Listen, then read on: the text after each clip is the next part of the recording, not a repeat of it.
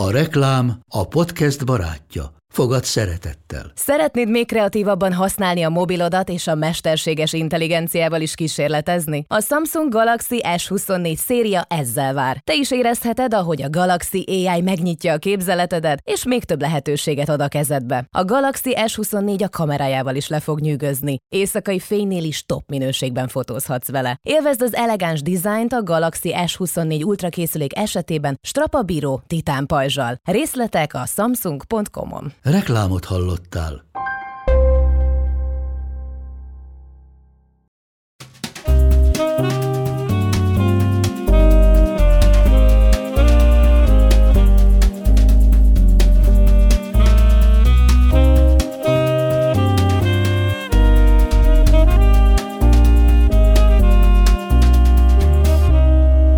Sziasztok! Szeretettel köszöntünk titeket itt a Mindenségit podcastben. Először is szeretnénk megköszönni mindenkinek a támogatást. Az az igazság, hogy ez az egész, amit csinálunk, enélkül a befektetett jóindulat nélkül nem mehetne tovább, úgyhogy hálásan köszönjük, és továbbra is biztatunk titeket arra, hogy folytassátok ezt a jó szokásotokat, hiszen mi is szeretnénk folytatni ezt a műsort. Ha megengeditek, gyorsan felhívnám arra a figyelmet, hogy Robert barátunk itt az Instagramon és a Facebookon szinte gyakorlatilag napi rendszerességgel oszt meg fantasztikusan mókás fanfekteket és érdekes posztokat, úgyhogy ha nem tettétek eddig, akkor kövessétek ezeket az oldalainkat is. Nos, ahogy azt már akik nézik ezt a műsort tudják, igazából a legfontosabb téma, ami körül mi mozgunk, így a mindenségidben, az az emberi boldogság illetve annak a kérdése, hogy merre és hogyan halad tovább a civilizációnk. És mivel a boldogság ez egy nagyon triviálisnak tűnő jelenség lehet első pillantásra, de hogyha jobban belegondolunk és a mélyre nézünk a dolgoknak és önmagunknak, akkor valószínűleg észrevesszük, hogy ez egy kicsit bonyolultabb időnként, mint ami ennek látszik. És tekintve, hogy társas lények vagyunk, és gyakorlatilag a szeretet az, ami a lelki energiánkat adja, ezért úgy érezzük, hogy nem lehet ezt elég mélyen körbejárni és elég aspektusból megvizsgálni, így aztán a mai napon egy olyan vendéget köszönhetünk magunknál, aki céltudatosan ezzel foglalkozik, hogy önmagában és minden olyan emberben is, aki ebben segítségre szorul, és szeretne ezért tenni, folyamatokat indítson el, hogy az önfejlődés és a, a a boldogabb élet útjára tudjanak lépni. Mai vendégünk tehát Laskai Nelly. Szia! Hello, Nelly! Kérlek szépen, mielőtt bármi történik, légy szíves, mondd el, hogy te ki vagy és mit csinálsz. Szerintem jobb, ha tőled hallják ezt a hallgatók, mert jobb, ha egy olyan ember mondja, aki tud beszélni, úgyhogy hajrá. Köszönöm szépen. Laskai Nelly vagyok, ahogy említetted. Házassági tanácsadóként dolgozom, és mindfulness life coachként. Ezt ilyen nehéz kimondani, ugye? Igen, nehéz, meg nem is biztos, hogy sokan tudják, hogy mit jelent ez. Uh-huh. Ö, kitérünk arra is, és egyébként ahonnan esetleg engem ismerhetnek, az a boldognaklenni.hu weboldal, vagy a Facebook oldal, ahova egy ilyen nagyon klassz kis közösség ö, verbuválódott össze. Ezt a Facebook oldalt több mint tíz évvel ezelőtt ö, indítottam. Igazából olyan marha nagy terveim nem voltak vele, csak a gondolataimat akartam megosztani. És, és azt vettem észre, ezt csak úgy, nem is mondtam senkinek, még az ismerettségi körömben sem, csak úgy magamnak, és egyszer csak azt vettem észre, hogy ez úgy lábra kelt, egy ilyen önálló életet kezdett, és akkor így csatlakoztak hozzá, meg visszajelzéseket kaptam, és valahogy így elindult ez a, elindultam ezen az úton. Akkor már coachként dolgoztál? Nem. Akkor hogy alakult ez a kettő így együtt?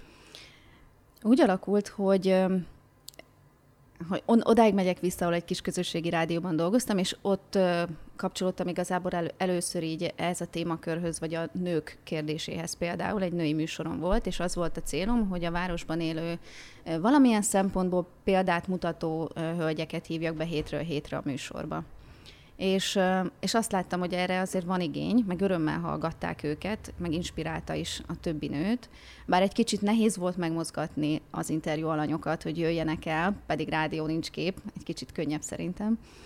De, de valahogy nem nagyon merték megmutatni magukat. Az volt a fő kérdés, hogy oké, okay, csinálják, amit csinálnak, jótékonykodnak, nem tudom, teljesen új dolgokat behoznak, mondjuk a játszótérre, hogy mit olvastak, mit hallott. Tehát nagyon sok értékes nő van egyébként, aki úgy megbújik. És igazából ezt a témakört, meg, meg magát ezt, hogy, hogy az embereket megfigyelni, vagy figyelni, vagy érdeklődni irántuk, az, ez indította el bennem.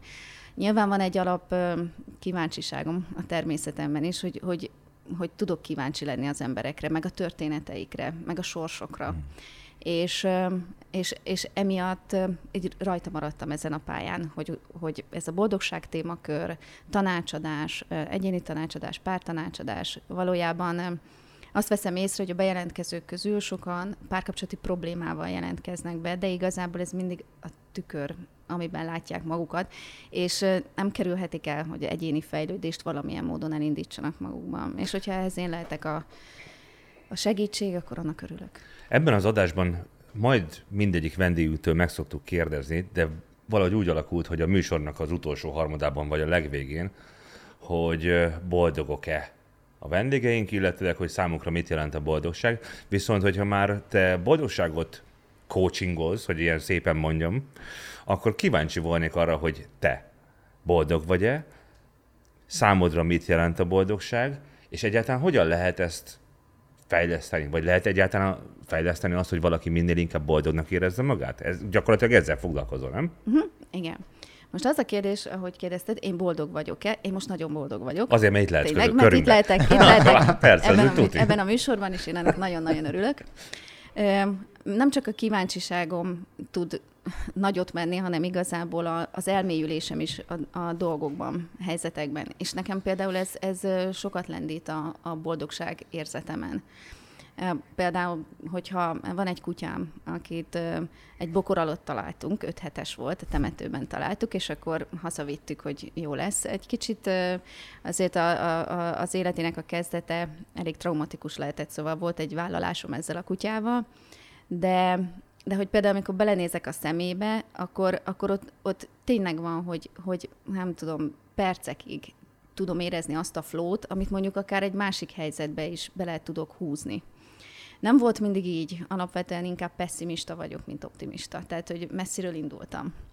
Ö, mondhatnám azt is, hogy, hogy gyerek koromból is vannak mondjuk olyan élményeim vagy tapasztalásaim, amik arra fele toltak, hogy ha nehéz is valami, azzal azt integrálni kell, azzal tudni kell együtt élni, és valamit kezdeni, hogyha nem akarok elsüllyedni. És hogyha a saját személyes történetemet nézem, akkor azért ez volt a legnagyobb felhajtó erő ezen a területen, hogy ne süllyedjek el. És uh, tudnád ugye mert beszélünk a boldogságról, és nyilván ez mindenkinek valószínűleg valamelyest más. De azt gondolom, hogy különösen egy olyan embernek, mint te, aki másokat hozzásegítesz ahhoz, hogy, hogy közelebb kerüljenek a saját boldogságunknak az epicentrumához. Tudnád ilyen gyökeresen definiálni a boldogságot, hogy mikből tevődik össze ez egy ember számára? Vannak-e különböző szintjei, mennyire, mennyire materiális függvényei vannak, mennyire ö, állítható ez elő kizárólag önmagunkban, és mennyit tesz hozzá az, hogyha ezt így csatornázni tudjuk legalább egy, de adott esetben mondjuk több személy között is az így, akkor vajon gerjeszti-e önmagát, vagy hogy működik ez szerinted? Mm. Sokat olvastam a boldogságról. Igazából bennem nem, nem, nem ragadt meg egyetlen mondat, mint definíció. Aha. Mert uh, például, hogyha azt néztem, hogy vannak a, most hagyj egyszerűsítsem le, keleti és nyugati, uh, akár filozófia vagy élet, szemlélet, bármi, akkor ők már egész mást mondanának. Ha az érzést akarjuk megfogni, és én inkább azt tudnám megfogni valakivel, ha együtt dolgozunk, hogy mi az az érzésvilág, amikor, amikor akár azt mondom, hogy elégedett, tehát, mert, mert nem, tehát nem biztos, hogy ugyanarról beszélünk, ha a boldogságot uh-huh. mondjuk te is, meg én is. Igen. Ezért most hiába egy ilyen, nem tudom, könyvbe leírt, na ez a boldogság, ezt kell érezni, és akkor vagy boldog de hogy azt az érzést valaki valamilyen módon már megélte, amikor, amikor jó, jó helyen volt, nem akart máshol lenni, uh-huh. igazából talán tényleg a flow élmény elkapta, hogy, hogy tudott úgy a jelenben lenni, elmerülni dologban, hogy nem, nem barangolt az elméje se a múltba, se a jövőben, és, és, és nem akart változtatni, hanem jó az úgy, ahogy van, és elégedett ezzel. Ugye itt már keverhetjük a hálaérzést, tehát hogy utána szerintem nagyon ilyen árnyalatnyi különbségek vannak e, e, ezekben a, a kifejezésekben, de hogyha valakivel dolgozom, és azt mondja, hogy boldog akarok lenni, akkor ha a nagy képet nézem, akkor az én célom az, hogy a saját értelmes életét megtalálja. Uh-huh. Uh-huh. És ez Szerintem nem... anélkül nem lehet. Uh-huh. De ahhoz, hogy valaki megtalálja, ahhoz pedig tudatosnak kell lenni, önazonosnak, ismernie kell önmagát. Nem? Uh-huh. Igen, az önismeret az rendkívül fontos. Most akkor ebbe a témakörbe tartozik, vagy az önismerethez, hogy igazából a családunk, tehát a családfa, a családi mintázatoknak az ismerete is nagyon sokat tud segíteni. Az a lényeg, hogy én nekem meggyőződésem, és ezt vallani szoktam, hogy ahhoz, hogy valaki igazán boldognak tudja érezni magát a bőrébe, ahhoz elképzelhetően tartom, hogy súlyos traumákon kell keresztül menni. Nem vezet az út egyenesen csak a boldogsághoz, mert ahhoz, hogy megismerd a felső szintet, ahhoz meg kell tudnod, hogy milyen lent is. Mi a véleményed erről? Kevés olyan emberrel találkoztam, aki örömében indult önismereti útra. Tehát valami, valami olyan azért volt mindenkinek az életében, de nem is lehet elkerülni igazából a krízis helyzeteket. Tehát hogy, hogy, hogy én, én például, hogyha azt nézem, hogy a, a klienseim, akik mondjuk akár egy, egy nagyon-nagyon jó anyagi, jó módban élnek, és megnézem azt, aki mondjuk, mondjuk összegyűjtögeti, hogy el tudjon jönni havonta egyszer, és dolgozzon saját magán. Nem látom azt, hogy, hogy, ne küzdenének. Tehát, hogy, hogy igazából szerintem még egy olyan, olyan, olyan emberek is küzdenek, akik mondjuk azt mondják, egy nagyon összezáró, nagyon szeretetteljes családból származnak, jó volt a gyerekkoruk, mégis be tudnak toppanni. Hát erről is sokat lehet olvasni, hogy sokszor nem az a, nem az a mérvadó, hogy mekkora, tehát mi volt ez az eset, ami mondjuk traumaként szerepel valaki életében, hanem annak a hatása, fel tudja dolgozni, mit tud vele kezdeni. Tehát, hogy még itt is van olyan, aki mondjuk nevelőszülőknél élt, van egy ilyen ismerősöm, akit nevelőszülők neveltek föl, nem vagyok benne biztos, hogy, hogy jobban tudja értékelni az apró dolgokat, az apró sikereket, csak azért, mert mondjuk egy, egy igen nehéz gyerekkora volt. Valóban meg Értelek, kell, hogy tanulja. Igaz. Csak akkor, akkor inkább úgy detektálom a, a, a, az új infót, hogy hajlamosabb az ember arra, hogy megtanulja.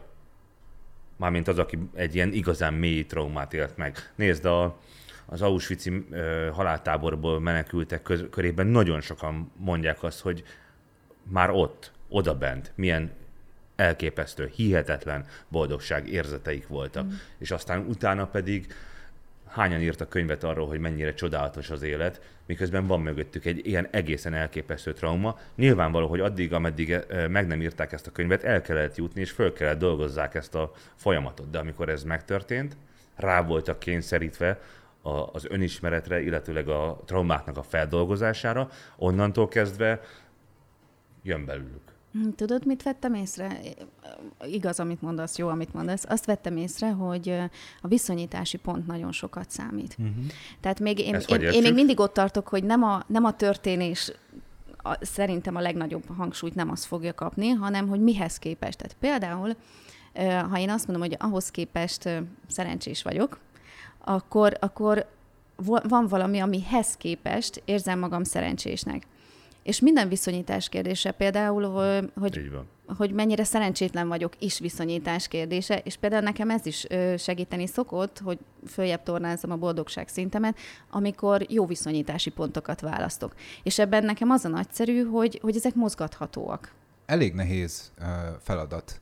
Szerintem egy elég részletes önismeret szükséges hozzá. Szerintem az egónak a birtok, tehát hogy irányítása, úgy értem, hogy nem kerekedik felül rajtad. Sőt, az érzelmeknek a, is szerintem, hogy hát kordában tud, tartani. Tehát, hogy az, hogy, hogy az ember belássa, hogy oké, okay, figyelj, én most úgy érzem, hogy nekem szar, de gondoljak már abba bele, hogy, hogy mondjuk egy, egy nem is olyan drasztikus változás, hogyha más lenne az életem, mondjuk 3 kal rosszabb, akkor ez, amit én most szarnak élek meg, az mennyire jó, jó lenne, jónak tűnne egy másik pozíció. És szerintem ehhez túl kell lépni az embernek a saját önzőségén, meg a saját ilyen egocentrizmusán, hogy, hogy mindig én vagyok a világ közepén, és hogy csak nekem én szenvedek csak, és ő nem is tudja, hogy ez milyen, mert ez, ez egy, egyszerűen egy tévút. És szerintem, szerintem erre nagyon sokan nem vagyunk képesek.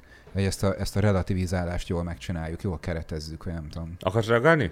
Majd igen, de mondj nyugodtan. Nem, csak annyit akartam, illetve az jutott eszembe, hogy itt a Gergő már behozott egy másik embert a boldogságba. Eddig arról beszélgettünk, hogy az individuum, az egyetlen egy személy, ő hogyan tud ö, boldogulni a saját érzéseivel, a saját életével. A Gergő viszont most már egy viszonyítási pontként, sőt az imént te is, de ugye az egy más viszonyítási pont volt, itt egy másik emberrel való nexusra utalt.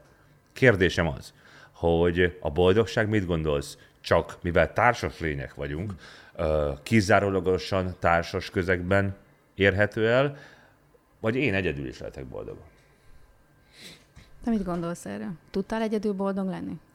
Én hála Istennek igen. Megtanultam. Úgy gondolom, ha te igen, akkor azért sokan mások is tudnak egyedül boldogok lenni, de nyilván társas lények vagyunk. Az előzőhez visszakapcsolva szerettem volna még mondani, hogy, hogy nekem például az egy, az egy nagy vízválasztó volt, amikor gyerekem született. Tehát az anélkül, hogy dolgoztam volna azon, hogy a viszonyítási pontjaimat pakolgassam, megoldotta uh-huh. ezt a sztorit. Az hogy értsük? Hát, hogy, hogy, hogy két gyerekem van, két lányom van, nekem ők a legnagyobb kincs a világon, és ahhoz képest mondjuk egy rosszul sikerült nap, vagy egy, vagy egy konfliktus, nem tudok, tehát igazán mi tud ennél nagyobbat ütni, mint, mint ha velük történik valami. És uh, nyilván ez azt is kell látni, hogy, hogy nem, nem természetes, hogy mindig mindenki velünk van, és ennek elfogadása és ennek beültetése szerintem, hogy már maga az életet sem ö, vehetjük egy ilyen természetes dolognak, meg hogy jár nekünk Így minden, hanem, hanem nagyon törékeny, uh-huh. és mhm. nagyon illékony az egész. És ö, egyébként ennek, ennek van egy, jó oldala is, amikor az ember a túlagyalásból ki tud jönni azzal, hogyha arra emlékezteti magát, hogy hányszor terveztünk, hogy hogy lesz majd az életünk, és garanciát kerestünk arra, hogy majd hetekkel, hónapok múlva mi fog történni. És egyszer csak derült égből villámcsapás, újra kellett tervezni az egészet, mert az élet felülírta ezt a mi tervünket, és például amikor mondjuk ha viszonyítási pontokról beszélünk, vagy kapaszkodókról beszélünk, akkor például ez is az, hogyha emlékeztetjük magunkat, hogy kár túlaggódni valamit, mert vagy úgy lesz, vagy nem. Az imént azt kérdeztem, hogy mennyire egyéni a boldogság. De gondolom, hogy hozzád túlnyomó többségében párkapcsolati problémák okán fordulnak az emberek. Mit gondolsz manapság, mennyire,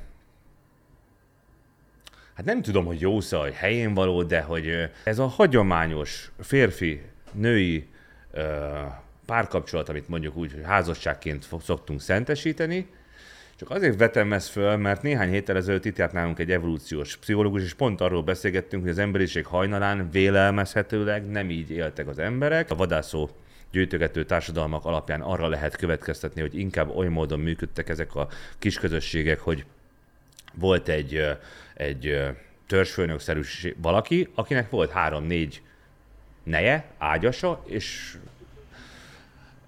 ebben a, az élethelyzetben élt, és a többi férfi pedig kiszorult a, a gyereknemzés áldásából. Én azt vallom, hogy ezek olyan erősen beleívottak több tízzer év alatt az emberiség, tehát az embernek a kényeibe, hogy ez nagyon erőteljesen szemben áll azzal a kulturális ö, újdonsággal, amit úgy nevezünk mondjuk, hogy, hogy a keresztény kultúrkörben ez a házasság, hogy ez elképesztően feszítő hatással van.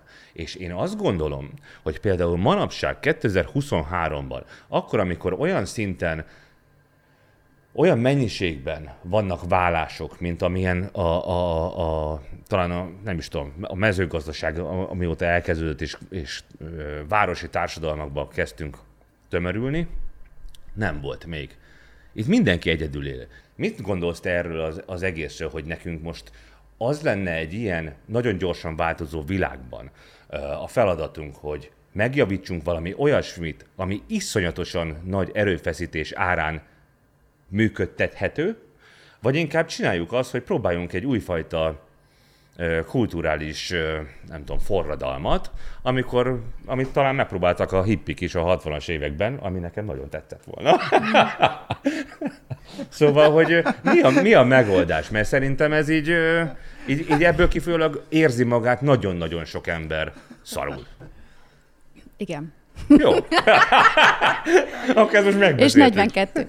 De ö, az biztos, hogy amikor tőlem kérdezik, hogy mi a normális házasság, milyen a normális házasság, és és lehet, hogy én már az új hullámos generáció vagyok, vagy oda, arra fele tendálok, vagy a hippi féle, nem tudom, de hogy, hogy nincs ilyen, hogy normális. Igazából azt látom, hogy nem, nem tudjuk beszorítani, mert az kell, hogy az a két ember, aki egymást választotta, ők, ők a saját szabályaikat fölállítsák, és azon belül jól működjenek. Tehát, hogy érezzék jól magukat benne. Most mondhatom, hogy például az a jó házasság, ahol mind a két fél monogám például, és akkor ez így már biztos, hogy nagyon jó házasság lesz. És mi van azokkal, akiknek nem probléma, nem üti ki a biztosítékot az, hogyha mondjuk cserélgetik a partnert? Te találtuk aztán már olyan párral, akik nyitott házasságban élnek folyamatosan? Igen. És ők jól vannak? Mert én azt hallottam, hogy hogy egy ideig ez nagyon jó tud lenni, de előbb-utóbb mindig van valami probléma. Az egyikük elkezd kikacsingatni, és ebből a másiknak komoly érzelmi rosszul létek keletkezik. Igen, amennyit én láttam, nyilván élethosszig nem tudtam követni ezt, ezeket a folyamatokat, de valóban egy, amikor feszítés van, tehát a, a, a normál házasságnak a, normál ezt mondom, de mindegy, szóval, hogy az általunk ismert, vagy mhm. az elismert házasságnak a keretei nagyon feszülnek, akkor elkezdenek minden alternatív formációkban gondolkodni az emberek. Tehát igazából én azt látom, sőt nem csak látom, tapasztalom, hogy akkor jönnek hozzám, amikor kb. úgy jönnek le, hogy utolsó esélyként itt vagyunk, uh-huh. hát ha tudsz uh-huh. valamit mutatni. És akkor ott ülök, hogy és hány éve szenvedtek? Hát olyan három-négy, köszi. 60 percem legyen arra, hogy varázspálcával végigverjek. Nem szoktad ennyi időt megoldani a dolgokat? igyekszem, nagyon igyekszem. De nem is ígérem, hogy megoldom 60 perc alatt. Szóval, hogy elkezdenek mindenben gondolkodni, hogy hogy lehetne ez jobb. Olyan megoldásokat is választanak, ami a gyerekkorukból jön. Tehát például, hogy kinek mi fér bele, vagy, vagy, vagy hogy engedi azt a szelepet. Mert ez feszíti az embert, hogyha nem jó a párkapcsolata. Azt is szokták mondani, hát a kutatásokkal alá is lehetett ezt támasztani, hogy annyira képes boldognak lenni az ember, amennyire jó a, párkapcsolata. Ha párkapcsolatban él, hogyha nem, akkor a társas kapcsolata. Tehát van egy ilyen megközelítés is. Aminek lehet azért nyilván valóság alapja, mert, mert pont azért, hogy a párkapcsolat tükröz bennünket. Ezért, hogyha én azt a, a, az lesz az önreflexióm, hogy én nem, nem tehát nem látom jó embernek magam mondjuk, vagy, vagy nem érzem jól magam, és a másik embert látom mondjuk a házastársamat benne, akkor amikor ránézek, akkor azt fogom gondolni, hogy igazából ő a szenvedésemnek az oka. És e, ebbe rengeteg pár belefut, hogy azért szenved, mert a másik nem hagyja le a WC ülőkét. És, és például ez is egy... Ez egy, egy komoly probléma. Ez, de igen, például volt, aki Excel táblázatba vezette, hogy, a, hogy a családi... Ö, ez már azért ne haragudj, de beteges. Hogy a, a családban élt két, két lány, egy apa meg anya, és akkor, hogy gyakorlatilag melyik a helyes, ha fönn hajtva marad a WC, vagy ha le is statisztikailag. Én azon elválnék. De nem is ez a lényeg, hanem hogy... Nem tudom kezelni az Excel-t. Én meg az ilyen szituációkat. Szóval, hogy mindegy, oda akarok kiukadni, hogy valójában rugalmasnak kell lenni párkapcsolat tekintetében, és a nyitott házasságra, hogyha visszatérünk, azt hiszem, hogy talán onnan indultunk, még a WC jutottunk, hogy hosszan nem biztos, hogy ők ketten nem bírják el. Tehát nem biztos, hogy az lesz nagyon nehéz, hogy, hogy a feleség készülődik és megy a randira, a pasi is készülődik és megy a randira, és ez így tök jó, és amikor nincs kedve az egyiknek, vagy nem úgy dobta a gép, akkor ő nem tud randizni. Nem mindig ők csinálják a feszültséget ebből, hanem ugye ez már onnantól kezdve több szereplőssé válik. És már olyat is láttam, hogy gyakorlatilag a szerető volt az, aki, aki egyszerűen nem bírta ezt a helyzetet kezelni, és mert hogy, amit mondta, és valaki előbb-utóbb többet akar.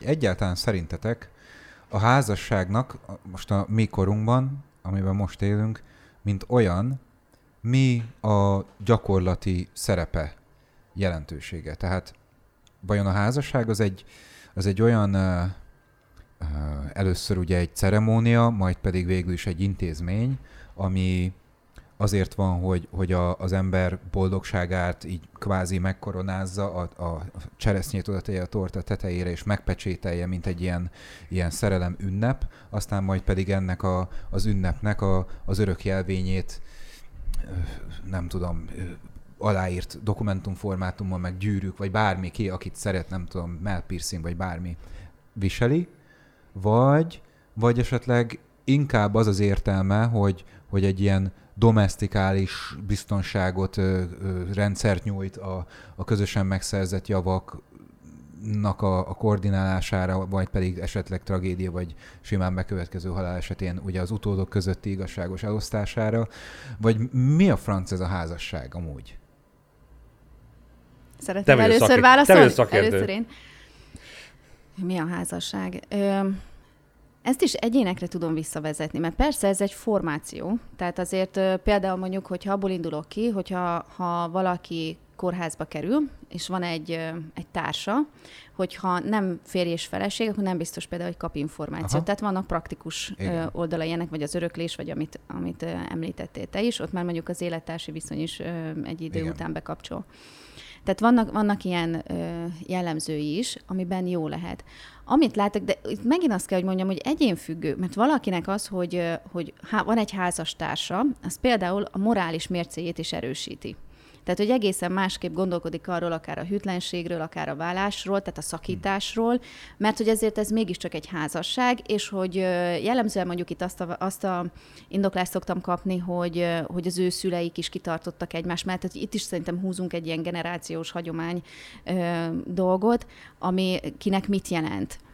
És Másik része meg nyilván azért gazdaságilag is, tehát hogyha most azt nézzük, és itt most nem akarok, tehát nem akarom abba az irányba vinni, hogy én itt sírok a nők helyett, úgy mindenki helyett, de azért látom a, a, a sorsokon, hogy nagyon sokan azért nem lépnek ki egy házasságból nőként, mert nem fogja tudni biztosítani akár a gyerekének azt a színvonalat, tehát gazdaságilag nem fog tudni jól talpon maradni. Fú, ne haragudj, hogy azt mondom, de szerintem ennél szomorúbbat nem tudtál volna most mondani. Én ismerek olyat, aki egy úgynevezett norvég minta alapján válik, ami annyit jelent, hogy a pár nem cibálja a gyereket jobbra-balra, hanem megmaradnak abban a lakásban a gyerekek, ahol közösen éltek, és a szülők kivesznek egy lakást, és ők költöznek. És ebben az esetben a, a, a gyerek sokkal kevésbé sérül. Annyi változás van, hogy ezentúl felváltva hetente látja az egyik vagy a másik szülőt, és ami szerintem a lehető legfontosabb, hogy egy ilyen helyzetben, abban az időszakban, amikor az a szülő egy héten keresztül azzal a gyerekkel van, sokkal nagyobb figyelmet fordít rá, sokkal odaadóbb, sokkal szeretetteljesebb. Amikor jön a, a másik, akkor cserélnek, de ugyanúgy a gyerek megkapja a, a szeretetet, és nem arról van szó, hogy egy ilyen hallgatólagos, ö, a, a háttérben és a csöndben meghúzódó, igen durva, pszichés hatás éri őket, fájdalom, kínok, érted? Amit egy gyerek aztán pláne érzi azt, hogy mi játszódik le a szüleiben, nem? Mm, de. Hú, elég messzire indultunk, bocsi. Igen. Okay. Ha jól emlékszem, ez a nesting névre hallgat ez a Én modell. Nem tudom. Ö, nekem vannak párjaim, akik próbálkoznak vele, mert ezért ez egy viszonylag új konstrukció, vagy legalábbis itt, ahol igen, nálunk, igen. igen, igen. igen. És ö, egyelőre én még nem kaptam totál pozitív visszajelzéseket. Miért? Mi a baj vele? A, a szülők elégedetlenek azzal, hogy nincsen saját helyük. Mert egy, tehát, hogy ugye kivesz Basszák meg a szülők, külön... hogyha Értem. már eldöntötték, hogy válnak, akkor ennyit vállaljanak föl. Tehát nincs otthon érzet sehol egyedül a két gyereknek, amit említettél a, a, a modellben, nekik van, és szerintem itt is az lesz fontos a vállásnál is, mert azt is sokfélét látok, hogy hogy mennyire tudnak a szülőségben partnerek maradni. Mert az, hogy párkapcsolatban nem partner, két ember már tovább, oké, okay, ezt szerintem a gyerek is meg tudja, tehát fel tudja dolgozni, ezt meg tudja érteni. Mert ha a szülőségben partnerségnek a biztonságát megkapja, akkor már nem annyira e, ez a formáció lesz a lényeg, és hogyha ezt érzékeli, akkor, akkor a gyereket nem mondom, hogy mindegy, hogy hol van, mert nyilván a saját közege, ha az egy fix, egy megszokott dolog, az pluszpont, de, de sokkal jobban megviseli a gyerekeket az, hogyha ha egyszerűen a szülők nem, nem, nem tudnak viselkedni, nem, nem tudnak szülőségben partnerek maradni, lehet soha nem is voltak, lehet, hogy azért, de ez sokkal jobban megviseli. Elindítják a játszmákat, üzengetnek a gyereken Azaz. keresztül. Ú, Na majd mondjad anyának, na és anya volt-e valahol, mikor ért haza, na és leülte veled játszani mennyit, és apánál mit, mit tettetek apánál, és, és hogy így gya- gyakorlatilag a gyereket használják nem csak postásnak, de, de a saját frusztrációjukat is rajta keresztül Ezen hogy tud segíteni? ki visszakanyarodunk az egyénivel, hogy elkezdjünk egy olyan, ö, például a, az alap az az, hogy kinek mi az értékrendje. És hogyha ez megvan, mert egyébként ez nagyon könnyen oda szokták mondani, őszintesség, megbízhatóság, uh-huh. biztonság. Tehát, hogy ez így mindenkinek van egy elképzelése arról, hogy, hogy milyen életben szeretne lenni. És amikor igazából ott szokott lenni egy ilyen, egy ilyen szemöldök húzogatás, mikor az a következő oszlopra azt kell felírni, hogy és ahogy most élsz, abban ezek hol vannak jelen, vagy hány százalékot teszi ki az életedből, a mindennapodból. És akkor, egy, akkor nagyon tisztán látják, hogy egyébként tényleg ö, torzítva dolgozzuk fel az információt, ezt mindenki, ami történik velünk, vagy a, vagy a helyzetértékelés, vagy bármit, de hogy van, amikor sokkal jobban el vannak tolódva, vagy, vagy tájolódva, hogy ők hogy is élnek. Tehát, hogy tényleg a saját fejében az van, hogy az az őszinte kommunikáció, hogy megmondom a férjemnek, hogy mekkora bunkó, hmm. és akkor én őszintén kommunikáltam. És, amikor, és, és teljesen döbbenettel tudnak ott ülni, amikor elmondom, hogy nem ezt jelenti. Tudnál nekünk mondani néhány dolgot ezekből a metódusokból, hogy mondjuk oda megy hozzád egy pár, akik tegyük fel, hogy mondjuk tíz éve házasok, és mondjuk az utóbbi két-három évben hát döcög a szekér, és, és igazából, hogyha őszinték lennek magukhoz, akkor azt mondanák, hogy tele van a faszuk egymással, de valamiért, hál' Istennek még, vagy, vagy nem, nem tudom, de hogy az lényeg, hogy még együtt vannak, és arra a döntésre jutottak, hogy próbáljuk meg, hát ha sikerül ezt kikalapálni, ezt az öreg bádog vázat, és akkor elmennek hozzád. Hogy kezdtek?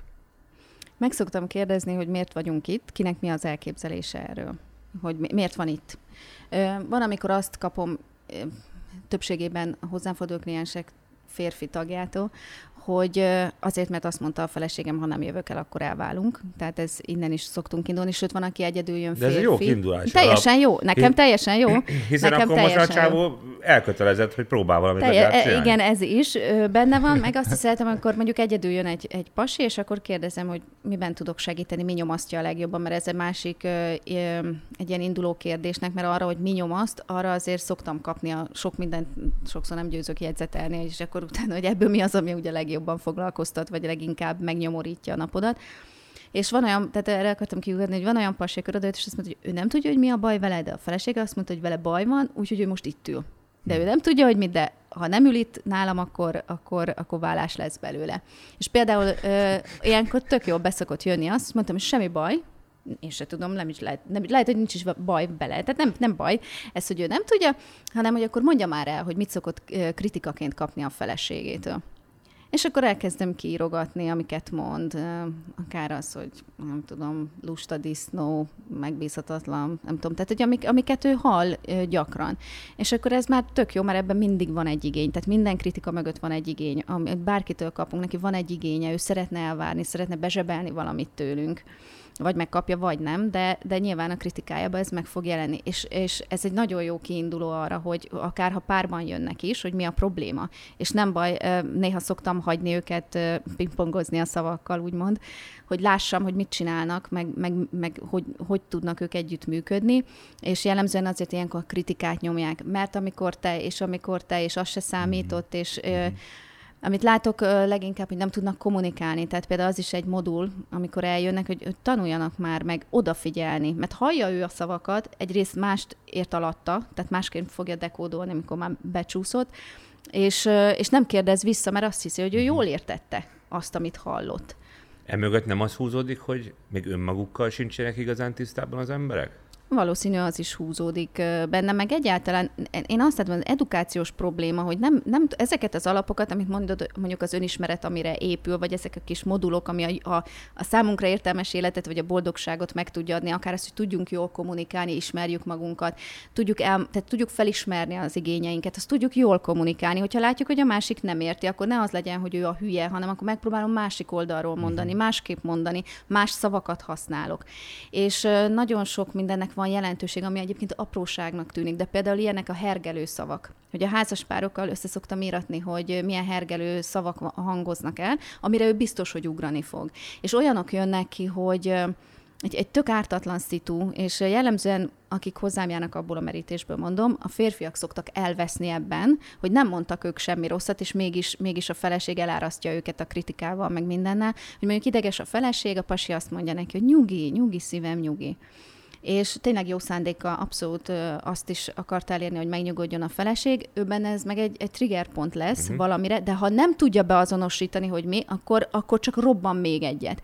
És itt például, hogyha ha, ha át lehet terelni arra, hogy, hogy találd meg, hogy mik ezek a hergek, amire biztos, hogy robbansz, és az honnan fakad, mert nem a pasiból fakad, mert ő lehet most mondta neked először. És, és ilyeneket szoktam mondani. Igen, de anyósom szájából hallottam ezt, és, ez, és, és, és nem vagyok jóban az anyósommal, mondja, és akkor ez így már idegesítő a pasitól is. Tehát, hogy olyan sok minden, tudod, így, így összeszövi az egészet, ez minden mindennel összefügg, és van, hogy generációkon át is. Tehát, hogy még, még valamikor nem is tudja valaki, hogy lehet neki nem is volt olyan traumája, ami, amit, amit ja. kiemelne, de húz egyet hátulról valamelyik őstől, és azt, a, a, azt viszi tovább, mert, mert ennek is van jelentőség, és a párkapcsolatban is például a gyerekkorunk baromira meglátszik, mm. hogy hogy viselkedünk, hogy reagálunk, mennyire vagyunk képben a dolgokkal, milyen a megoldó kulcsunk, megtanultunk-e konfliktust kezelni, vagy azt láttuk, hogy mondjuk anya megsértődik, apa elvonul. Ugye mondtad, hogy, a kommun- tehát, hogy nagyon gyakran az, hogy nem tudnak az emberek kommunikálni hatásosan egymással, de sokszor még lehet, hogy maguk gondolatait sértik igazán, Szerintem emellett még a másik legnagyobb probléma az is, az egymás gerjesztés szerintem, hogy az empátia hiánya az a, olyan akkora hátrányba helyezi az egész társas kommunikációt, különösen, hogyha az akkor mondjuk még suta is egyébként is, hogy tehát az, hogyha ha, és szerintem ez iszonyú nehéz. Én nem tartom magamat egy, egy kifejezetten empátia hiányos embernek, sőt, időnként inkább empatikusnak tartom magam, de nekem állati nehéz különösen akkor, hogyha úgy érzem, hogy engem valami sértés ér. Ugye, mint amikor mondtad, hogy vannak ezek a trigger szavak, mm. vagy hogy mondtad? Igen, hergelő, hergelő szavak. Hogy ugye az ráadásul egy csomószor tényleg nem, nem, nem az az ember ö, lődöz meg téged negatív energiával, aki a trigger szavidat kimondja, hanem benned robban, mert valami, és arra nem tehet. Érted? És akkor ilyen helyzetben megőrizni a hidegvéredet, és még beleképzelni magad annak a, az embernek a, a nézőpontjába, és úgy akkor restruktúrálni az egész mondandódat, meg az övét is. Szóval, mm. hogy ez, ezt, hogyha ha, ha nem kezdik el alapfokú oktatásban, akkor erre most realisztikusan mennyi esély van egy embernek, hogy ezzel rendelkezzen? Szerintem kurva kevés.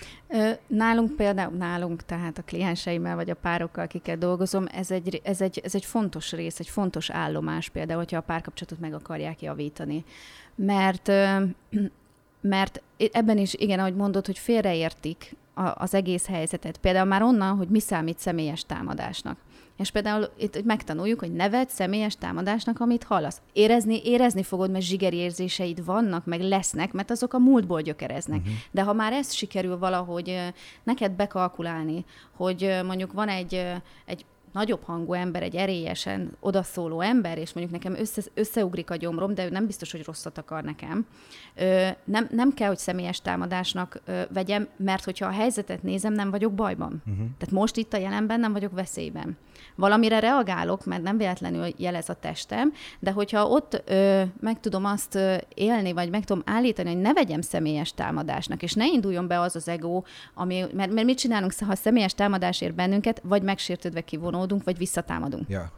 És ugye, hogyha visszatámadnak, akkor, akkor az elindul egy adok-kapok, hogyha ha kivonódik, akkor meg nem lesz feloldva ez a konfliktus, ami, ami ott adódott, és akkor szépen gyűjtögetik a sérelem batyuba hátra, hogy jó, rámordított, rakom ide. Ö, például ezt a saját házasságommal úgy éltem meg, hogy én alapvetően inkább egy ilyen ö, halkabb, vagy, vagy egy ilyen lágyabb tónusú ember vagyok, Ja, férjed az asztalra csak? Nem csap az asztalra, viszont ő, ő eleve nagyobb hangon, és tehát, hogy ő, ő azt hozza például az ő családjába, hogyha most azt nézzük, hogy fölállnak egymás mögé ugye a családtagok, az ő családjukban ez a, ez a vehemensebb megmozdulás, ez tök oké. Tehát, hogy ebben nincs harag. Hmm. Ez nem azért van, mert haragszanak egymásra, vagy mert, mert érdektelenek, semmilyen Én más tanultam meg. Én a gyerekkoromban megtanultam például nagyon radarozni, hogy, hogy ki milyen hangulatban van, hogyan viselkedjek, hogy legyen jó mindenkinek. Ez sem, ez sem egy jó attitűd egyébként, tehát Miért? ez is visszacsap és na, mindjárt visszatérek Jó. erre, de hogy például nálunk ezt meg kellett tanulni a férjemmel, hogy amikor ő hangosan szól, azt ne vegyem személyes támadásnak, az nem ellenem van, ő nem akar semmi rosszat. De, és akkor itt jön be az, hogy közösen egy csapatként vagy a házasságban együtt lenni, hogy én adok egy visszajelzést, hogy figyelj, hogy ezt így mondod, nekem összeugrik a gyomrom, mert eszembe jut, hogyha be tudom azonosítani, hogy mondjuk esetleg hogy veszekedtek a szüleim, vagy bármi, és az nekem nagyon félelmetes volt, és akkor kérlek, hogy ne így fejezd ki. És neki meg azt kell megtanulni, hogy ugyanez neki jön zsigerből, de rám való tekintettel és akár empátia, hogyha ha bele tud állni az én cipőmbe annyi, annyira nem ugyanebben a témában, bármi másban, Aha. ahol azt mondja, hogy igen, én is éreztem már azt, hogy mi, amikor összeugrik a gyomrom, akkor onnantól kezdve ez tud működni. Aha. És ezért lenne nagyon fontos, hogy a személyes támadást tudjuk jó helyen kezelni, hogy egyáltalán valami az-e vagy sem. Ehhez ismerni kell magamat, meg a társamat, meg maga a párkapcsolat működését is és utána a kommunikációban meg az, hogy tudjunk visszajelzést adni. Mert ott is például leragadnak nagyon a párok, hogy nem értenek egyet valamiben, és a felszínen ott maradnak, és ott vergődnek, hogy kinek van igaza, vagy, vagy, vagy hogy egyáltalán mit reagáljanak rá, és például azt is meg kell, hogy tanulják, hogy a másiknak a, ne a szavaira, hanem az érzésére reagálj. És, és például egy konfliktus helyzetben, hogyha először tudsz érz, a másik érzésére reagálni, látod, hogy ideges, ezeket látod, vagy fél, vagy bármi, és abban megnyugtatod, akkor ő lejjebb fog menni az ő energia szintje, megéli a biztonságos kapcsolódást, ami tök, tökre leviszi majd a pulzusát, és utána el lehet kezdeni beszélgetni. Uh, wow. És ez nem nagy, nem nagy dolog, tehát nem, nem egy nagy truváj ez az egész. Hát nézd, én szerintem meg de. Ja, szerintem is. Idefelé, idefelé jövet, idefelé jövet, azon beszélgettünk a, a Gergővel, hogy lehetséges, hogy az internetnek a térhódítása véget odáig fajulunk, hogy nagyon felszínessé válnak az emberek. És ez nem feltétlenül csak az interneten való megnyilvánulásokra vonatkozik, hanem szerintem a mindennapokban is. És nézzük a a, az embereknek az interneten való kommunikációját, az nagyon zsigeri, és leginkább pont arról beszéltünk, hogy leginkább az tűnik ebből ki, hogy még önmagukkal sincsenek igazán tisztában. Én hogyan reagáljak a te érzéseidre? Hogyan uh, detektáljam azt, hogy mondasz nekem valamit, és ne a szavaidra figyeljek, hanem az érzéseidre, hogy a, a szavaid mögött mi húzódik, hogyha még azzal nem vagyok tisztában, hogy én nekem mik az érzelmi igényeim, hogy én nem tudom megfogalmazni azt, hogy pontosan mit érzek, hogy én mit szeretnék, hogy mik a fő vágyaim. Úgyhogy ez szerintem abban az esetben iszonyatosan nehéz, hogyha az ember nem gondolkodik kurva sokat magáról, tehát először is el kell jutni odáig, hogy, hogy lásd meg, hogy hogy mi hogy, hogy, mi, hogy zajlik benned, nem? Ezért mondtam, hogy a párkapcsolat, vagy a társas kapcsolatok, még most beszélhetünk egyéb ö, családi kapcsolódásról is, hogy onnan indul, hogy egyéni. Tehát egyéni fejlesztésre nem sokan akarnak jelentkezni. Ugyanígy pár tanácsadásra szintén azért annyira nem örömükben jönnek, hogy de jó, hogy elmehetünk egy ilyenre, mert félnek ettől. Félnek attól, hogy azt hallják például, hogy valamit rosszul, rosszul csinálnak és, vagy hibáztatás lesz. Ez például nálam egy ilyen alapszabály, nálam nincs hibáztatás, tehát hiába jön oda, hogy, hogy ő a hibás, egyébként meg ha bontogatnám a rétegeket, ameddig én bontogatnám, kijönne, hogy itt nincs egy hibás, itt vagy mindenki rosszul csinálta.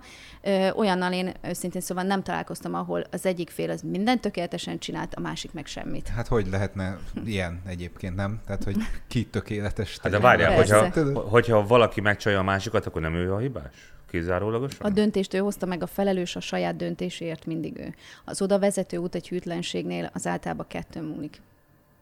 Hm. Ezt ki fogjuk emelni, és kitesszük a TikTokra. De azért, mert ez, ez szerintem nagyon sokan elfeledkeznek erről. Nagyon sok olyan embert ismerek, aki azt hiszi, hogy ő próbál mindent jól csinálni, és a, a felelősség alól megpróbálja kihúzni önmagát. Uh-huh. Én például abban látom a nagy, nagy fejlődési lehetőséget akár, hogyha valaki saját magát ö, megkérdőjelezi. Ez tök jó is lehet, nyilván, ha nem minden, vagy most a, a lilát, vagy a rózsaszint, vagy a sárgát, tehát ez mindenben nem, de az egy, a, a nagyobb dolgokat, vagy ami jobban megmozgatja az ő érzelmi világát, abban mondjuk fordul egy szakemberhez, vagy egy segítőz, vagy egy olyan baráthoz, aki úgy képbe van az élet dolgaival, és azt mondja, hogy figyelj, nézd már meg, hogy amit gondolok erről, az, az jó ez a gondolatmenet, vagy esetleg valami vakfoltomat nem veszem észre, mert, mert ilyen azért van? Szerintem aki idáig eljut, az már egy komoly egyéniségfejlődésen kell, hogy el, keresztül menjen. Az eljutott egy olyan szintre, ami az én szememben dicséretes. Egyébként én ezzel, ezzel egyetértek biztos a legnagyobb részt, mert, mert hát most bocs, hogy ezzel a példával élek, tudom, hogy nem egy, nem egy jó példa, de hogyha az ember megnézi ezeket a rohadt kommenteket, amik, amik ez, eh, jobbnál jobb ugye social media felületeken vannak. Hát ott is vannak szintek, de ha mondjuk a purgatórium szintjét, akkor az valószínűleg a TikTok. És, ehm, és tehát az a, az a, a, a prekoncepciók, a, a felelőtlen, minden jellegű, személyes, globális, morális kijelentéseknek a, a végtelen tárháza, a, a megalapozatlanul egyébként többnyire. Szóval, hogy valahogy az emberek, nem tudom, és, és ez, végülis ez is egy társas közeg, tehát annyi a különbség, hogy nyilván, hogyha ha én, én beírom azt egy, egy izmos csávónak a klipje alá, hogy szétveri a pofádat, akkor ugye nem fog az megtörténni, ami élőben megtörtént, de hogy szétveri a pofámat. De, de ettől függetlenül ez egy társas kommunikáció. És hogy olyan szinten nem vállalnak felelősséget nagyon sokan, tehát olyan feltűnően sokan, időnként nyomasztóan sokan, meg olyan, olyan, olyan tényleg annyira, ö, ö, hogy mondjam, ilyen rokonszemtelen, ö, empátiátlan, annyira fura magatartások vannak, hogy ha az ember ezt nézi, és hogy egy, egy, mondjuk egy statisztikát készíteni, hogy, hogy 500 kommentből ennyi ilyen, ennyi ilyen, ennyi pedig tök jó fej, ennyi meg nagyon okos, vagy nem tudom, szóval azért ez, mégis van egy érzésed, ezeket elolvasod, akkor nem egy, nem egy eh, bizalomgerjesztő arány jön neki. És szerintem valami ilyesmire gondolsz te is, nem? Tehát, hogy, hogy, hogy kicsit kétségbe vóható véleményünk szerint a, a lelki pszichológiai, társas, empatikus egészsége a társadalomnak jelenleg. Igen. Azért, azért én is ezt látom, de mégiscsak azért elindult a másik oldal is, tehát szóval sokkal érzékenyebbek az emberek. Én azt látom, hogy mondjuk a betegség egy, egy, egy ilyen eltérítő faktor, tehát amikor valaki megbetegszik, akkor azért ott, ott, ott képes nagy egóval is újra gondolni az életét. Tehát, hogy vannak, vannak azért ilyen döccenőpontok az életben. Én nagyon kíváncsi lennék egyébként a kommentelőkre, mármint, hogy valóban ez az igazi arcuk-e.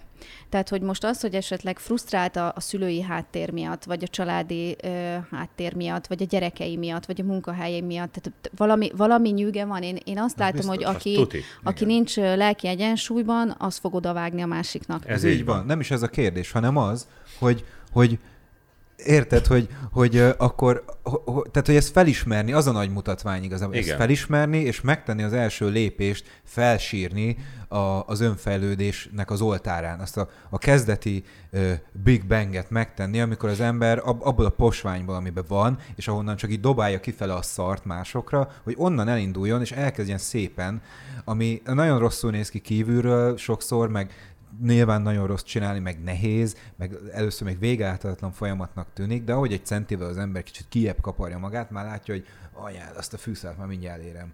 És akkor még, még, tehát hogy csak ezt az első lépést valahogy, valahogy attól tartok én legalábbis, de szerintem te is valószínűleg, meg sokan, hogy, hogy kéne valami, valami tényleg valamit találni, amivel ez, ez valahogy egy, egy lukratívabb, egy vonzóbb küldetés lehet az embereknek. És mindeközben, hogyha most e- erre uh, mondjuk a, a spektrumnak a másik végét veszem, az egyik oldalon kiadja magából a frusztrációját, és a másik alkalommal, amikor elmegy rendezvúzni, akkor meg a lehető legjobb arcát próbálja mutatni. Az első nap, aztán az ötödik nap már kicsit, és előbb-utóbb ki fog derülni. És szerintem ez egy nagyon nagy probléma, hogy az ember hogyha ismerkedik, akkor túlnyomó többségében mindig a lehető legjobb arcát akarja megmutatni, miközben lehet, hogy azzal kellene kezdeni, hogy bazd meg, én fingok és büfögök otthon egyedül. Elviselsz így, vagy nem? Gyanús nekem, hogy ennek is evolúciós okai vannak. Tehát, hogyha most azért lehet, hogy akkor a faj, a faj kihalna. Lehet, hogy azért nem olyan vonzó egyből egy pasival megismerkedni, aki kiteríti az asztalra az összes olyan tulajdonságát. De ez a nőkre, nőkre is igaz. Nőkre is igaz, abszolút igaz, a nőkre is, igen, ő, ő is mondhatja, csomó mindent mondhat magáról. De, de nem hiszem, hogy akkor olyan sok ö, kapcsolat jönne létre egyébként, mert hogy ha nem mutatom a jó oldalamat, és én nem gondolom, hogy, hogy Bocs, hogy... én nem, nem azt gondolom, hogy kizárólagosan a rosszat Ja. kell, hanem azért mutassuk meg, hogy ez is én vagyok, meg az is. Egyébként erre, erre szerintem, amit mondasz, ebbe a témába kapcsolódik, vagy ez a témához kapcsolódik, hogy ezek a tinderes randik, amikor csak az van, hogy megbeszélik, jobbra húz, balra húz, nem tudom, én is csak szakmailag ismerem ezt az alkalmazást, Hát nagyon jó hogy, neked. hogy képbe legyek. De igazából az a lényege, hogy egészen más az ismerkedési kultúra. Mert hogyha ha azt nézzük, hogy mondjuk egy ilyen offline ismerkedés van, akkor mondjuk azt mondom, hogy sétáljunk el itt az utcában, nem tudom, vásároljunk valamit együtt, gyere el velem, kísérj el. Eleve te már látod, hogy én hogy fogok az eladóval beszélni. Hogy fogok viselkedni egy-egy szituációban, vagy hogyha nekem jönnek az utcán, hogy fogok reagálni. Amik ugye nem tudom, tehát tudatosan nem fogok tudni mindent kontrollálni és, és mindent megtervezni. Tehát sokkal hamarabb észrevehető az, hogy hogy reagál adott szituációban az ember, sokkal meg lehetne ismerni. Csak hát itt látom azt, hogy nem igazán errefele ö, megy a dolog, de valahol ezek meg szerintem szintén összefüggnek, amit te is mondtad, hogy sokan inkább egyedül vannak, a házasságban már nem hisznek, nagyon sokan nem hisznek benne.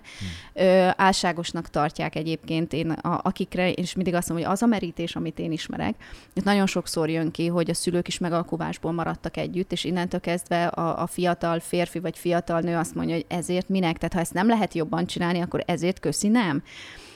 És akkor vannak, vannak ezek az egyéb online megismerkedési lehetőségek, ahol szintén mindenki, és még jobbat fog, még jobb arcát fogja mutatni, és, és még oda kapcsolódnék megint, hogy hogy, hogy lehet a, a, a rossz kommentelőket, vagy a rosszul működő kommentelőket egy kicsit felhúzni, hogy a jól működőknek kellene jobban látszódni, ahhoz, hogy, hogy, hogy, hogy nagyobb teret hódítsanak, és, és, és ahhoz legyen menő tartozni, vagy hogy próbáljanak olyan visszajelzéseket adni. De leg, legtöbbször persze van egy-kettő, aki visszaszól ezekre a kommentekre, de igazából aki jól működik, nem fog vele foglalkozni. Mert hogy kis pont most ezen nem fogja felidegesíteni magát. De a változás úgy gondolom akkor jönne el, hogyha a jó kap nagyobb teret, és ez lehet a párkapcsolati változás is, vagy, vagy az egyéni saját magát, ha az önbizalmára gondolunk, vagy bármi, hogy tegyen egy-két jót, meg még egy-kettőt, meg még egyet, és ez szépen magától átfordul, mint hogy elővesz egy, egy, egy könyvet, és akkor elolvassa, és majd most innentől én nekem már tele lesz az önbizalom csuprom. Nem lesz teli, mert helyzetekből tanulunk, helyzetekben fejlődünk, nem tudjuk megspórolni. Ami még nekem még talán a jövőben kicsit előremutató, hogy a, a, a nagyobbik lányom ő 23 éves, a kisebbik ő 17, és látom úgy a baráti köreiket, vagy, vagy ugye, hogy most végeztek az egyetemen, hogy kinek milyen tervei vannak, hogy mit gondolnak a világról. Én nagyon bízom bennük. Egész jó értékrendel rendelkeznek, legalábbis akkor azt mondom, akik, akik az én merítésemben vannak, én, én nagyon bizakodó vagyok, hogy már, már nem, nem menő oda, oda ugatni, bocsánat, a másikra. Az, az már inkább ciki. Sőt, talán a Lilu mondta, hogy az a megfigyelése, hogy a milyen generációnak hívjuk őket. Hű.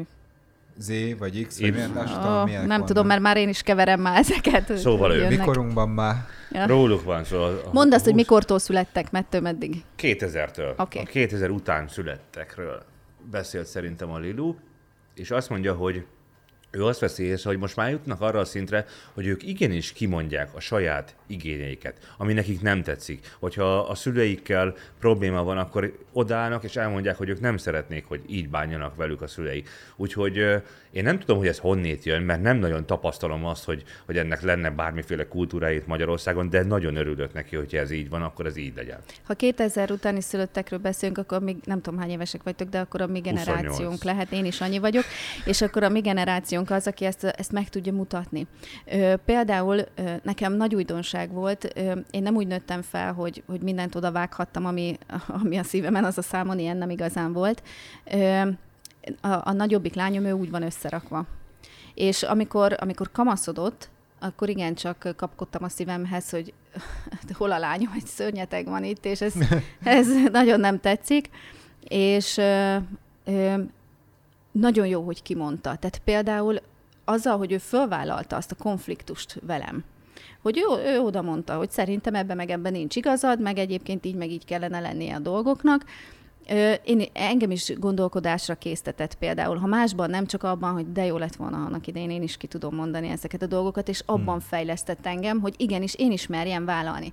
Mert mondjuk arra is bíztattam őt, hogy mondja ki, de a stílusra nagyon figyeljen. Uh-huh. Tehát, hogy, hogy lehet... Ne legyen bántó. Ne legyen bántó. Tehát, hogy, hogy ne, tehát a, akkor, hogy mondom, a témát támadja bármikor, de uh-huh. ne mhm. az embert, aki, aki ott áll mögötte. Igen.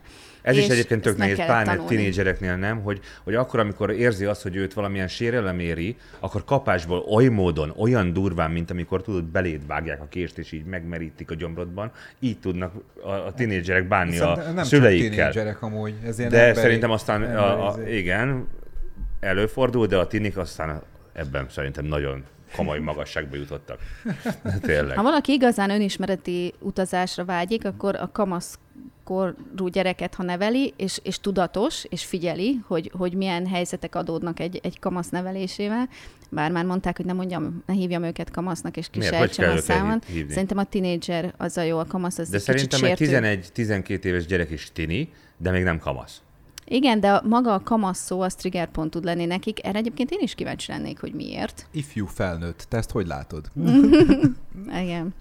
Szóval, hogy jó, jó önismereti alapot ad, meg, meg lehetőségeket, hogy, hogyha tényleg tudatosan vagyunk, és visszakanyarodhatunk a beszélgetés elejére a mindfulness részre, hogy annak is az a lényege, hogy jelenben maradni úgy, hogy nem, nem igazából nem értékeled jónak vagy rossznak, tehát te valójában nem teszed sehova, csak megfigyeled az, ami történik. És például mhm. a, a, a, amikor szorong valaki, vagy nagyon stresszes, és jön hozzám, hogy ebbe, ebbe valamit adjak már, amit, amit tud azonnal Szanaxot. bevetni, és azt nem, azt nem fogok adni, akkor például ez a, ez a trükk is nagyon hasznos szokott lenni, hogy azt mondom, hogy jó, akkor kezdj el figyelni. Tehát már érzi, hogy már nem tud uralkodni a, az ő érzelmein, és akkor mondjuk egy ilyen, hogy öttől számol visszafele, és mondjuk öt pirosat keres maga körül és addig keresi a szemével a tárgyakat, még öt nem lesz. Akkor négy fehéret tetszőleges, a szín sorrend tök mindegy. De hogy gyakorlatilag ráfókuszál a jelenre, és, és kiüti magát abból a spirálból, amiben éppen mm-hmm. beletekeredni ö, megy.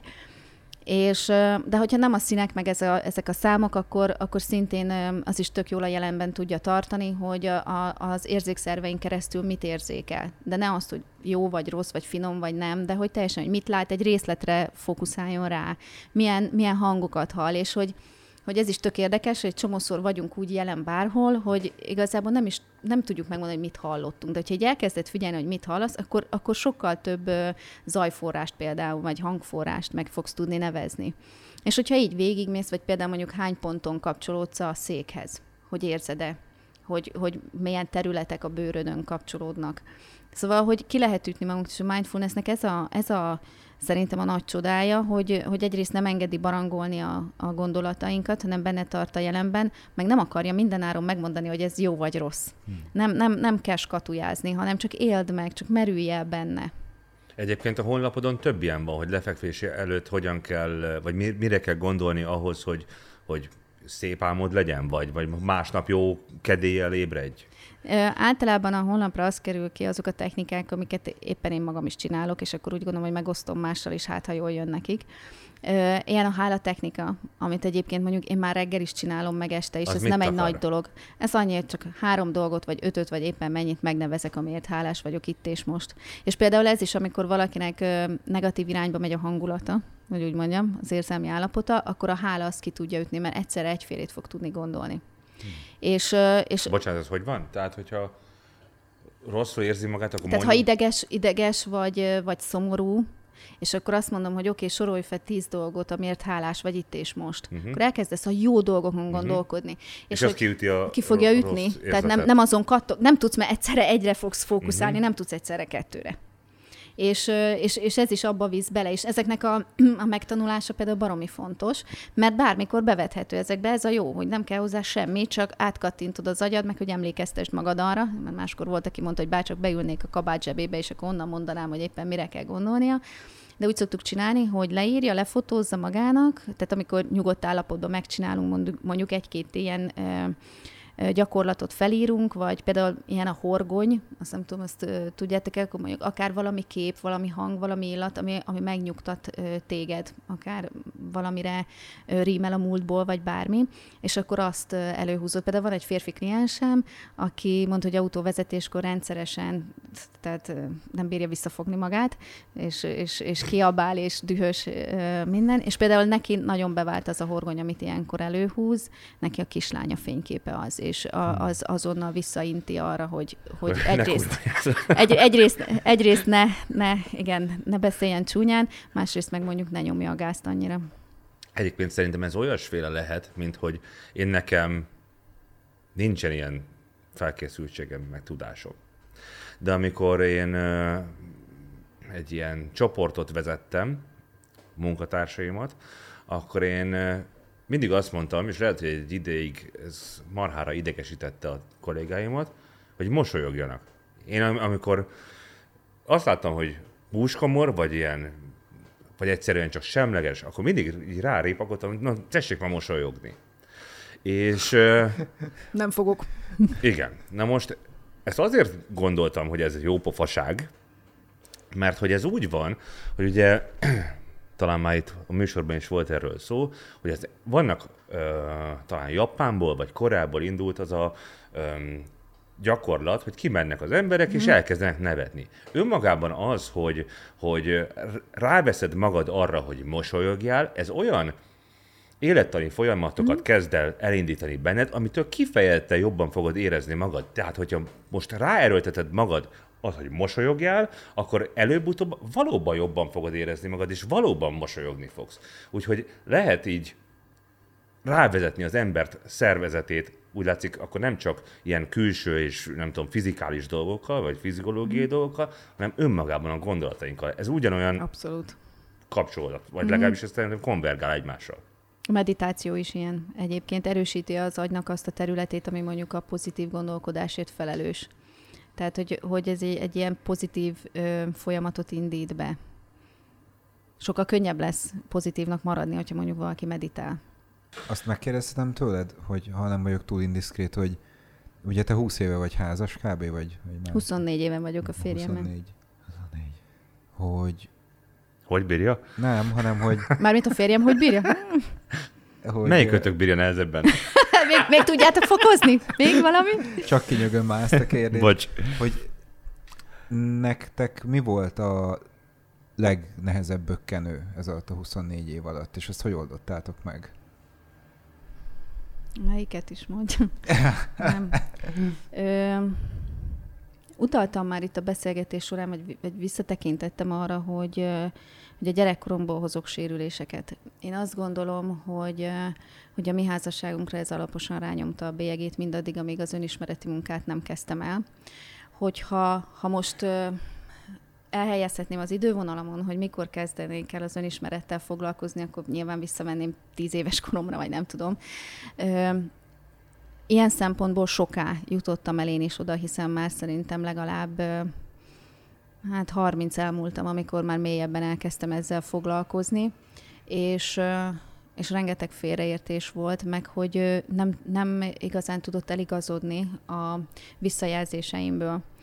És nem azért mesélem el, hogy most kiteregessem, hanem hogyha másnak ez jól jöhet, aki hasonló cipőben van, mert hogy akinek gyerekkorában sérül mondjuk a, a, a világba vetett bizalma, akkor ő azért nagyon sok helyzetet félre fog értelmezni és nem fog visszajelzést adni, mert akár, a, akár ugye ezt, hogyha az irodalmát nézzük ennek az egésznek, vagy a pszichológiáját, akkor, akkor a szégyen meg nem akar beszélni saját magáról sem, az érzéseiről sem, és nagyon nehéz, és erről már beszéltünk párkapcsolatban, úgy egyensúlyt teremteni, hogy nem tudom a másiknak az igényét, mert ő se tudja megfogalmazni. Úgyhogy szerintem, hogyha a, a legnagyobb, amit megugrottunk, mert meg kellett ugranunk, az, az ez, hogy megtanuljunk egymás nyelvén beszélni. És akkor ehhez neked, de valószínűleg neki is azt az kellett tennetek, hogy először is megtanuljatok a saját nyelveteken is beszélni, ugye? Igen. Most én azt mondom, hogy én kitapostam az utat, ő meg, mivel velem akart tartani, ezért kénytelen volt azokban a beszélgetésekben részt venni, amit mondjuk én inicializáltam, hogy, hogy akár amit, amit saját magam felfedeztem és megosztottam. Olyan szempontból baromi szerencsés vagyok, hogy úgy mondjam, hogy, hogy a férjem nagyon nyitott ezekre a dolgokra. Azt nem állítom, hogy ő most akkor nekiállna, nem tudom, ilyen önismereti útnak neki vágna egyedül, viszont az, amit rajtam keresztül, az én szűrömön keresztül kap, arra, arra fogékony. Uh-huh. Ide vonatkozó kérdés, már korábban mielőtt a Gergő ezt föltette volna neked, megfogalmazódott bennem, hogy meg tudnád-e mondani azt, hogy a praxisod során mely uh, sztori volt az, ami talán a legnehezebb volt, és a legbüszkébb vagy rá? És itt én nekem kapásból nem akarom befolyásolni a gondolatmenetedet, de azért elmondom, hogy én szerintem egy, egy párkapcsolatban nyilván, legalábbis az én számomra ez a, a obligát felvetés, hogy a megcsalás az, a, az, ami a legnehezebben földolgozható. Nem feltétlenül. Akkor micsoda? Nagyon érdekes, amit így megtapasztaltam a hűtlenség kapcsán, hogy hogyha egy mérleget rajzolunk, és nem minden esetre igaz, amit most mondani fogok, de, de vannak esetek, amikor igen, hogyha felrajzolunk egy mérleget, vagy elképzelünk egy mérleget, és, el, és mondjuk egységnyi kockák vannak, a, a teljes házasságot nézzük, amióta összejöttek, férj-feleség, minden egyes csalódást egy, egy kis kocka jelképez. Elkezdik pakolgatni. Például mondjuk, hogy azt ígérte, hogy nem fog szerencsejátékozni, de mégis az egy kocka. És nagyon érdekes volt, hogy több esetben kijött már, hogy sokkal több kocka volt egyéb módon belepakolva valakinek a, a serpenyőjébe, mint mondjuk a megcsalás kockája.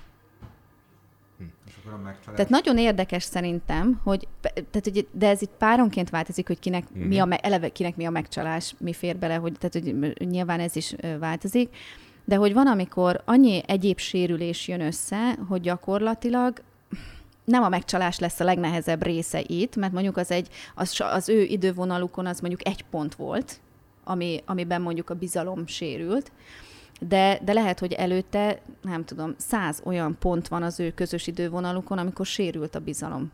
A hűtlenség kezelése nyilván egy külön fejezet, ö, ott nem is mindig az egymásba vetett hitet ö, a legnehezebb helyre állítani, mert például, hogyha hogyha törekednek arra, hogy a bizalmat építsék, tehát mondjuk a hűtlen fél is akár transzparensé válik sokkal jobban a párja számára elérhetővé, elkezdik a célzott ö, stratégia szerinti működést, tehát hogy egymás szeretet nyelvén beszélnek, és, és tényleg ö, ö, egy, együtt mozognak, akkor a bizalom helyre szokott állni. Nem lesz olyan, mint előtte, de az élet ilyen, tehát az élet sose lesz olyan, mint ezelőtt volt. És, és akkor hanem inkább azt, azt nehéz visszaadni a kliensnek, vagy megtalálni a saját magában, amikor a világba vetett hite, mert, mert, mert nem csak a, a pasiba vagy a nőbe vetett hite csorbul ilyenkor, hanem nagyon sok területet érint ez hogy az illúzió volt-e, amit eddig felépítettünk, vajon akkor az is hazugság volt-e, ismerem-e a társamat, és általában belecsúszunk abba a hibába, hogy azt gondoljuk, hogy ismerjük. Nem ismerjük saját magunkat se meg hogy ismernénk a másikat. Igen, akkor lehet, hogy mégiscsak megint csak ellent mondok önmagamnak. E, talán mégiscsak az a legnehezebb, vagy az, le, az a legnagyobb feladat, hogy az ember tisztába kerüljön önmagával. Uh-huh. És tök érdekes, hogy ahogy mondtad, hogy neked is 30 éves korod után jött az igény, hogy, hogy igazán megismert önmagadat, szerintem ez, ez kikerülhetetlen, hogy, hogy legalább 30-35 éves korig el kell jutni ahhoz, hogy az ember utána igazán mélyére tudja, tudjon ásni a dolgoknak, és rájöjjön arra, hogy na, basszus, az én szüleim így és így viselkedtek egymással, ahhoz, hogy én most már egy, egy másfajta működést tudjak egy párkapcsolatban véghez vinni. Nyilván, és azt látom, hogy egyébként ez a 30-35 éves kor, ez nagyon sok embernél ak- akkor kapcsol át valami, mert szerintem az addigra, amit gyerekkorból felépített világnézet, az egyre több bizonyítékot szerez, hogy ez nem működik. Uh-huh. Vagy nem úgy működik. Uh-huh. És akkor előbb-utóbb személyre kellene szabni az életet ahhoz, mert az tervezete, tehát a, akár az érzelmei alapján, tehát érzi, hogy nem jó valami, de nem tudja, hogy mi. Tehát valamit valamerre el kell, hogy indítson azért, hogy másképp érezze magát, hogy jobban érezze, hogy ne nyomassza, vagy ne legyen mm. önpusztító életmódot folytató ember. Jó. Arról beszéltünk, hogy iszonyatosan sok egyedülálló ember van. Mit gondolsz, hogyan lehet rajtuk segíteni? Mit kell segíteni? Hogyan lehet párt találni manapság? Szeretnének párt találni? Én szerintem nagyon sokan szeretnének.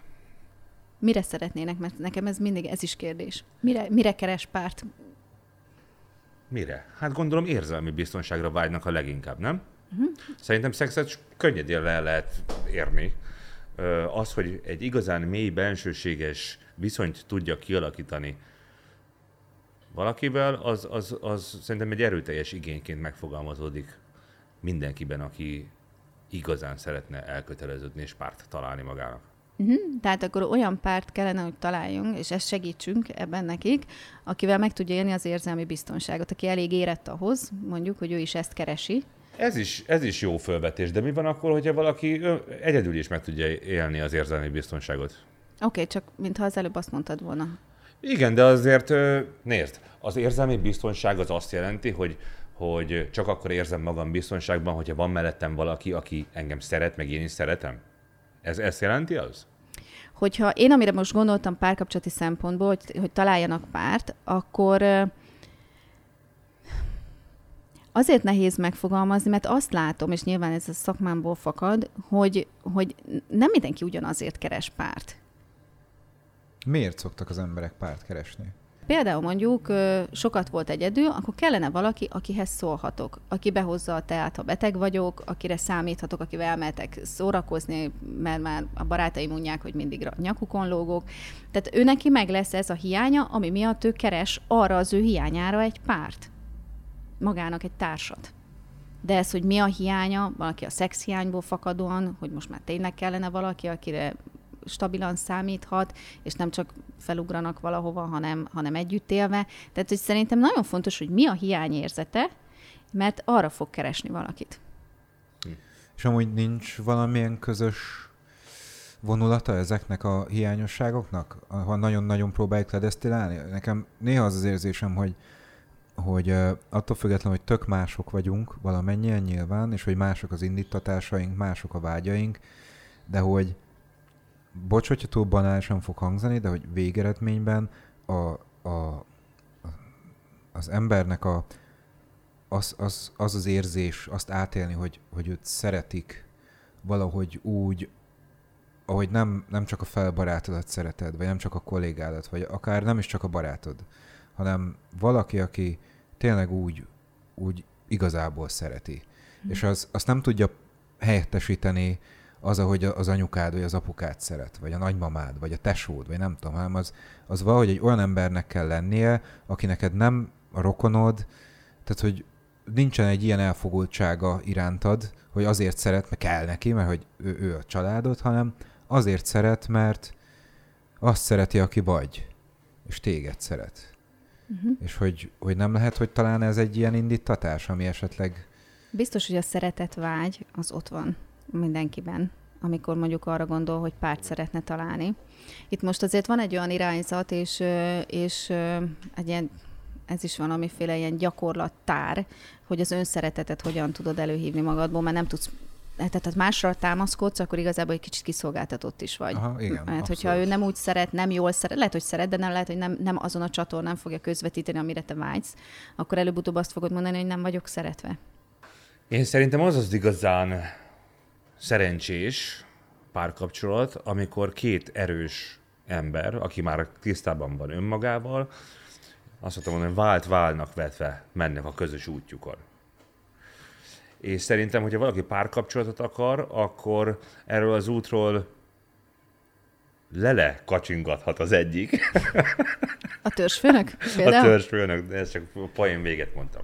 De hogy érted, az a lényeg, hogy szerintem akkor kialakul valami igazán, hmm, ezt ilyen magasztosnak gondolom. Tehát az már szerintem egy olyan, olyan tuti párkapcsolat, amikor mind a kettő már érett, földolgozta a saját traumáit, amikor már tudják, hogy mi az igény, és együtt mennek. Hála Istennek van az ismeretségemben ilyen. Mm. Nem sok, de van. És szerintem az a tuti. Az a jó párkapcsolat, legalábbis az én szememben. Én nekem az jutott eszembe, ez lehet, hogy nem teljesen vágít, és bocsi akkor, hogyha off topic, de amikor mondtátok ezt a 30-35 éves kort, hogy akkor azért általában elkezdenek az emberek így magukban nézni. Ugye nem feltétlenül, csak az után igen. túlnyomó többségében néznek magukba. Így helyesebb mondjuk, szerintem, igen. Hogy nekem például olyan furcsa volt ezt átélni, hogy, hogy um, én amíg a, szerintem amíg a szüleim el nem váltak, és szét nem bomlott egy családnak ez a klasszikus formája, addig én azt hittem, hogy ők, hogy ők tökre tudják, hogy mit akarnak, és hogy mit csinálnak. És amikor uh, megtörtént ez, hogy, hogy uh, ugye szétmentek, különmentek, akkor így rá kellett jönnöm, majd akkor rájöttem, hogy ez igazából nem így van. Hogy nem feltétlenül tudják a, a felnőttek, hogy, hogy mit, mi a jó nekik. Tehát, hogy ők hibáznak. Nem csak arról van szó, hogy, hogy van egy terv, amit véghez visznek, és akkor mondjuk külső körülmények miatt ez esetleg kisiklik, hanem arról van szó, hogy bizony elcsesznek dolgokat, bizony vannak gyengeségeik, vannak hitványságaik mindenkinek nyilván. Ez akkor nekem nem volt evidens, tehát nem volt egy a magától értetődő dolog, és, és azt gondolom, hogy szerintem a felnövésnek egy része, vagy számomra legalábbis biztos az volt, azt felismerni, hogy a, ez a szülő arhetipus, ez, ez sebezhető. És hogy ez, ez borulékony, ez olyan, olyan hát nem annyira illékony, mint mondjuk az élet, de hogy, hogy egyáltalán nem az a megsemmisíthetetlen bástya, aminek a kisember, aki még összekakíja magát a pelusba, meg aztán még, még köpködik ki a tejfogokat, hogy aminek az látja. Um, ezt tudnád kommentálni? Nem tudom, csak egy ilyen... Érdekesen gondol. hallgattam, hogy, hogy akkor neked ennyire megmaradt az a, az a váltás, amikor mondjuk embernek kezdted el látni a szüleidet a most idézőesen istenkép, vagy a sérthetetlen igen, kép Igen, mondhatni így, mm-hmm. szerintem ez egy tök jó, igen, megfogalmazása, igen, igen. Hát felnőttként azért valahol be kell, hogy lássuk, hogy, hogy, e, hogy embernek lenni ilyen, hogy elbukunk, próbálkozunk, Igen. és hogy mindig, mindig hogy az adott információ, ami a fejünkben van, az, az alapján fogunk dönteni, amit tudatosba tudunk emelni nyilván, mert az automata üzemmód az is fog bennünket vinni valamerre. De hát embernek lenni ilyen? Igen. Ja. Embernek lenni amúgy szerintem kurva jó. Uh-huh. Egyébként. Tehát attól függetlenül, hogy, hogy erre is van. Igen. Egészségetekre. Egészség. Erre tényleg szerettem volna inni, mert itt azért a mindenségit műsorvonulatában alapvetően egy pozitív vektor az, amit, amiből így mi kiáradunk, de ugye kikerülhetetlenül meg kell céloznunk olyan témákat, amik, amik kevésbé, hogy mondjam, nem csak ilyen, ilyen vattacukorból állnak, hanem bizony komoly veszélyfaktorokról beszélgetünk, meg szomorú kimenetekről, vagy potenciálokról is, de hogy alapvetően az emberi, e, az a, az a fantasztikusan egyedi, végtelen permutáció, ami mi vagyunk, mint egy emberi civilizáció, közösség, és az a fantasztikus kreativitás, és az a, az, a, az, az elképesztő lehetőség a csapatmunkára. Hogyha, hogyha egy csapat ember valamit meg akar csinálni, akkor azt meg tudja csinálni. És egyedül a, tényleg az együttműködés, meg az empátia, meg a lelkesedés, az odaadás, a kreativitás, a becsület, a szorgalom, a tanulás, a kíváncsiság, ezeknek a kérdése. Szóval, hogy embernek lenni fantasztikus. Mm-hmm. Szerintem is. És tök érdekes, hogy ennek a, az elképesztő létezésnek az egyik oka az az, hogy mennyire veszendőek és mennyire gyarlóak is vagyunk ugyanakkor. És szerintem számomra ezt, ezt jelenti az, amit te mondtál még az eleje fele, hogy ahhoz, hogy tudj úgy rendesen boldognak lenni, ahhoz, hogy tudja a magasságot érzékelni, ahhoz már kellett, hogy lentről nézzél fölfele, és áhítozzál arra. És, és ja, ahhoz, hogy a világosságot élvezd, a napsütést, ahhoz kellett a sötétet is. Nagyon érdekes embernek lenni. Igen, és szerintem most meg különösen jó. Most hát, állati turbulens. Ugye? Igen. Ezt hogy érted? Mármint hogy most? Akár, tehát hogy ebben a, ebben a korban, ebben a korszakban, ami, ami nyilván itt mindenütt ott van a, a negatív és a pozitív, de szerintem, hogyha valaki a pozitív ö, dolgokat szeretné megélni, akkor, akkor most egy csomó, tehát akár a tanulást, ha nézzük, hmm. annyi lehetőség van. Szerintem sokkal több lehetősége van most az emberek. Aztán, Igen. hogy most mivel tud élni, meg mivel nem, az megint egy kérdés, hogy meg egyáltalán merre terelik az embereket, hogy mivel tudjon élni, vagy mivel nem. De hát biztos, hogy ezért a, egyszerűen azt a, azt a lehetőséget, amit rejt embernek lenni, azt rohadtul nem használjuk ki. Ja.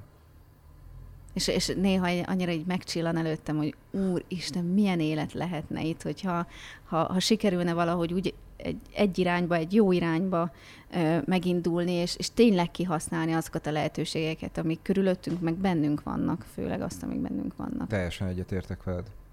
Nelly, ö, megválaszolod a kérdésemet? Melyiket is?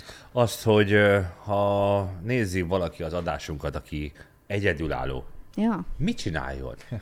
Mit lehet csinálni ebben a iszonyatosan jó korban, amikor lehet tanulni, kevés a veszély, tehát most marha jó. És mégis 50%-a a felnőtt embereknek egyedül van. Hát Mit akkor- csináljunk? Monuljunk kibucba, és költözünk össze 20 30 50 Ez, ez az összeköltözős törzsfőnök, a, a, a hierarchia azért legyen meg, a lehetőségek legyenek meg. Szerintem az önfejlesztés, erről, erről ma már beszéltünk, az rendkívül fontos, tehát ha valaki jó párkapcsolatban szeretne élni, akkor fejlesz önmagát először. Utána legyen nyitott arra, hogy ismerjen meg másokat, és ne megítéljen például, mert azért szerintem igen gyakran Nagyon fontos, amit az most emberek. mondtál, szerintem igen. Ezen kívül legyen hite önmagában, a jó sorsában, nem csak a sorsában, a jó sorsában, és hogy, hogy higgye, hogy van hatása arra, hogy neki milyen élete lesz, legalábbis arra, hogy hogy éli azt meg. És ha, ha nyitott arra, hogy, hogy, hogy tényleg szeretne találni társat magának, akkor mondjuk eleve én azt is láttam, hogy már ilyen listákkal jönnek a fejükben, hogy ilyen legyen, ilyen legyen, ilyen legyen, ilyen legyen, ilyen legyen, nincs ilyen. Tehát ez, ez, ez sajnos ö, ö, mondjuk az én klienseim nem túl romantikus darabok általában. Hogy, hogy? Azért, mert ö, nekem enge, tehát a blog ö, ne, bemutatja azt az oldalamat, amivel dolgozom, ezek az okokozati összefüggések. És jellemzően azért a nők jobban szeretik az ilyen romantikus sztorit, hogy azért van még ott egy herceg valahol megbújva, aki csak azért nem talált rá, mert még nem ismerik egymást. De hogy amikor jönnek a listával, hogy ilyen nincsen, egy személyben nem lehet. Már csak azért sem tudja bete- me- megtestesíteni, mert egy csomó igény ellentmond egymásnak. Tehát például a férjem legyen baromi izgalmas. Nagyon izgalmas. Mindig újat tudjon nekem mutatni, spontán. Tudod, ez az ilyen vagány, macsó. Oké, okay, gyerekek születtek. A férjem üljön itthon, elégedjen meg azzal, amit itthon talál, Igen. Ne cseszegessen, ne akarjon többet elmenni semmiképpen, ne akarjon otthonról, mert alig várom, hogy a gyereket a kezébe rakjam, és végre beüljek a fürdőkádba. És tehát, hogy egy csomó ilyen van, ami, ami tök Mhm. ellentmondás. Nem fog találni olyat. És ezt például látom párkeresőknél, hogy ez nagy probléma, hogy ezt nem akarják elfogadni, hogy egy személyben egy valaki nem fog minden posztra megfelelni. Akkor most akkor igazat adtál mindannak, amit egész este mondtam. De a csávók is ilyenek egyébként, de a faszik ugyan, szerintem ők ugyanilyen elvárásokkal rendelkeznek. Én Tudjátok, nem- mi a legnagyobb csak- probléma? csak- Szerint, nem legnagyobb probléma, de ugyancsak súlyos probléma, hogy ö, annyira visszataszító, amikor már valaki annyira begerjedten akar egy párkapcsolatot, nem? Tehát azt is meg kell találni, hogy ne legyél egy ilyen görcsös valaki, aki minden áron, na már nekem kell egy párkapcsolat. Szerintem így nem lehet párkapcsolatot csinálni. Nekem van erre egy jó példám, ez olyan, mint a szappan. Minél, de egy párkapcsolatban is így van szerintem. Minél jobban akarsz valakit szorítani, megtartani, annál inkább így kicsúszik a kezedből. Most mit nevettek? Ja, Semmi, csak a csak egy a- pár dolg eszembe jutott még. Jó, hát az a sittes évek. Képzeljétek el, hogy tök érdekes ez a, ez a tapasztalatom, hogy, hogy vannak, akik eljönnek azért, mert mondjuk a feleség vagy a férj el akarja hagyni. És hogyan lehetne visszaszerezni? És tudod, nem is ismerem őket, tehát hogy most mivel És próbálkozott várnak? eddig. Hogy Hát egy ilyen, meg nem, egy ilyen, nem, úgy egy ilyen listát adok, hogyha ezt megteszed, meg kettőt ugrasz jobbra, kettőt balra, Igen. akkor tuti, hogy ez össze fog jönni. És, és, és igen, meg szoktak lepődni, amikor mondom, hogy azon dolgozunk, tehát nem is ismerem a párkapcsolatát, nem fogjuk tudni, valószínűleg ami már évek óta vagy tizenéve rosszul működik, azt azonnal nem fogja tudni vissza, visszacsinálni. De hogy azon dolgozzunk, hogy az ő saját legjobb verzióját találja meg. És amikor ő az önmaga mostani legjobb verziója tud lenni, akkor van esélye arra, hogy oda fog fordulni felé a társa, vagy az ex-társa, mert, mert hogy az, aki rendben van magával, az vonzó. Tehát például mondjuk a párkeresésnél is, mikor azt mondom, hogy oké, okay, és, lehet, és tényleg sokan egy idő után, mert nem tudják már mit rontottak el, de nagyon szeretném már, hogy legyen valaki, meg arról nem is beszéltünk, hogy sokan a társán, társukon keresztül definiálják saját magukat, Abszolút. meg az életüket. Tehát, hogy gyakorlatilag ott is, hogyha ha valaki önmagával rendben van, akkor igazából mindegy, hogy milyen társaságba megy el. Egyrészt legyen nyitott, mert igen, hallottam már, hogy bekopogott a postás, és nagy románc lett belőle, de valójában, ha nem nyit, akkor, akkor nem is tudja megmutatni az, az ő lényét azt, azt, amihez tudnak vonzódni az emberek. És pont azért, mert nagyon sok a szeretethiányos ember, ezért például, hogyha valaki szeretetteljes, akkor tényleg odafordulnak. Tehát, hogyha ha szeretetteljes tudsz lenni másokkal, akkor az egy nagyon vonzó tulajdonság. E, és akkor ide jutottunk megint, hogy ne ítélkezz, tehát hogy ne az legyen az első, hogy ránézel valakire, és gyorsan beskatujázod, meg, vissza, meg megmondod a tutit, visszajelzést adsz neki, hanem, hanem én azt is látom kihívásnak, hogy embernek lenni, és azt elfogadni, ami az emberi mi voltunk a jár, a árnyas oldalunk, meg a könnyen szerethető oldalunk, az, hogy gyakorlatilag egy folyamatos tanuló folyamatban vagyunk benne, mert elbukunk, fölkelünk, leporoljuk magunkat, újra megyünk, tanultunk belőle, vagy igen, vagy nem, hanem akkor még egyszer neki fogunk futni hogy, hogy ha a saját, és ezért fontos, hogy önmagával rendben legyen, hogyha a saját emberi mi voltját el tudja fogadni, akkor sokkal jobban el fogja tudni fogadni a másikét. És nem azt fogja nézni, hogy mit ront el a másik. Mert, mert azért vannak ilyenek is, hogy keresi a párját, de állandóan azt hallom, hogy ez ezért nem jó, és azért nem jó.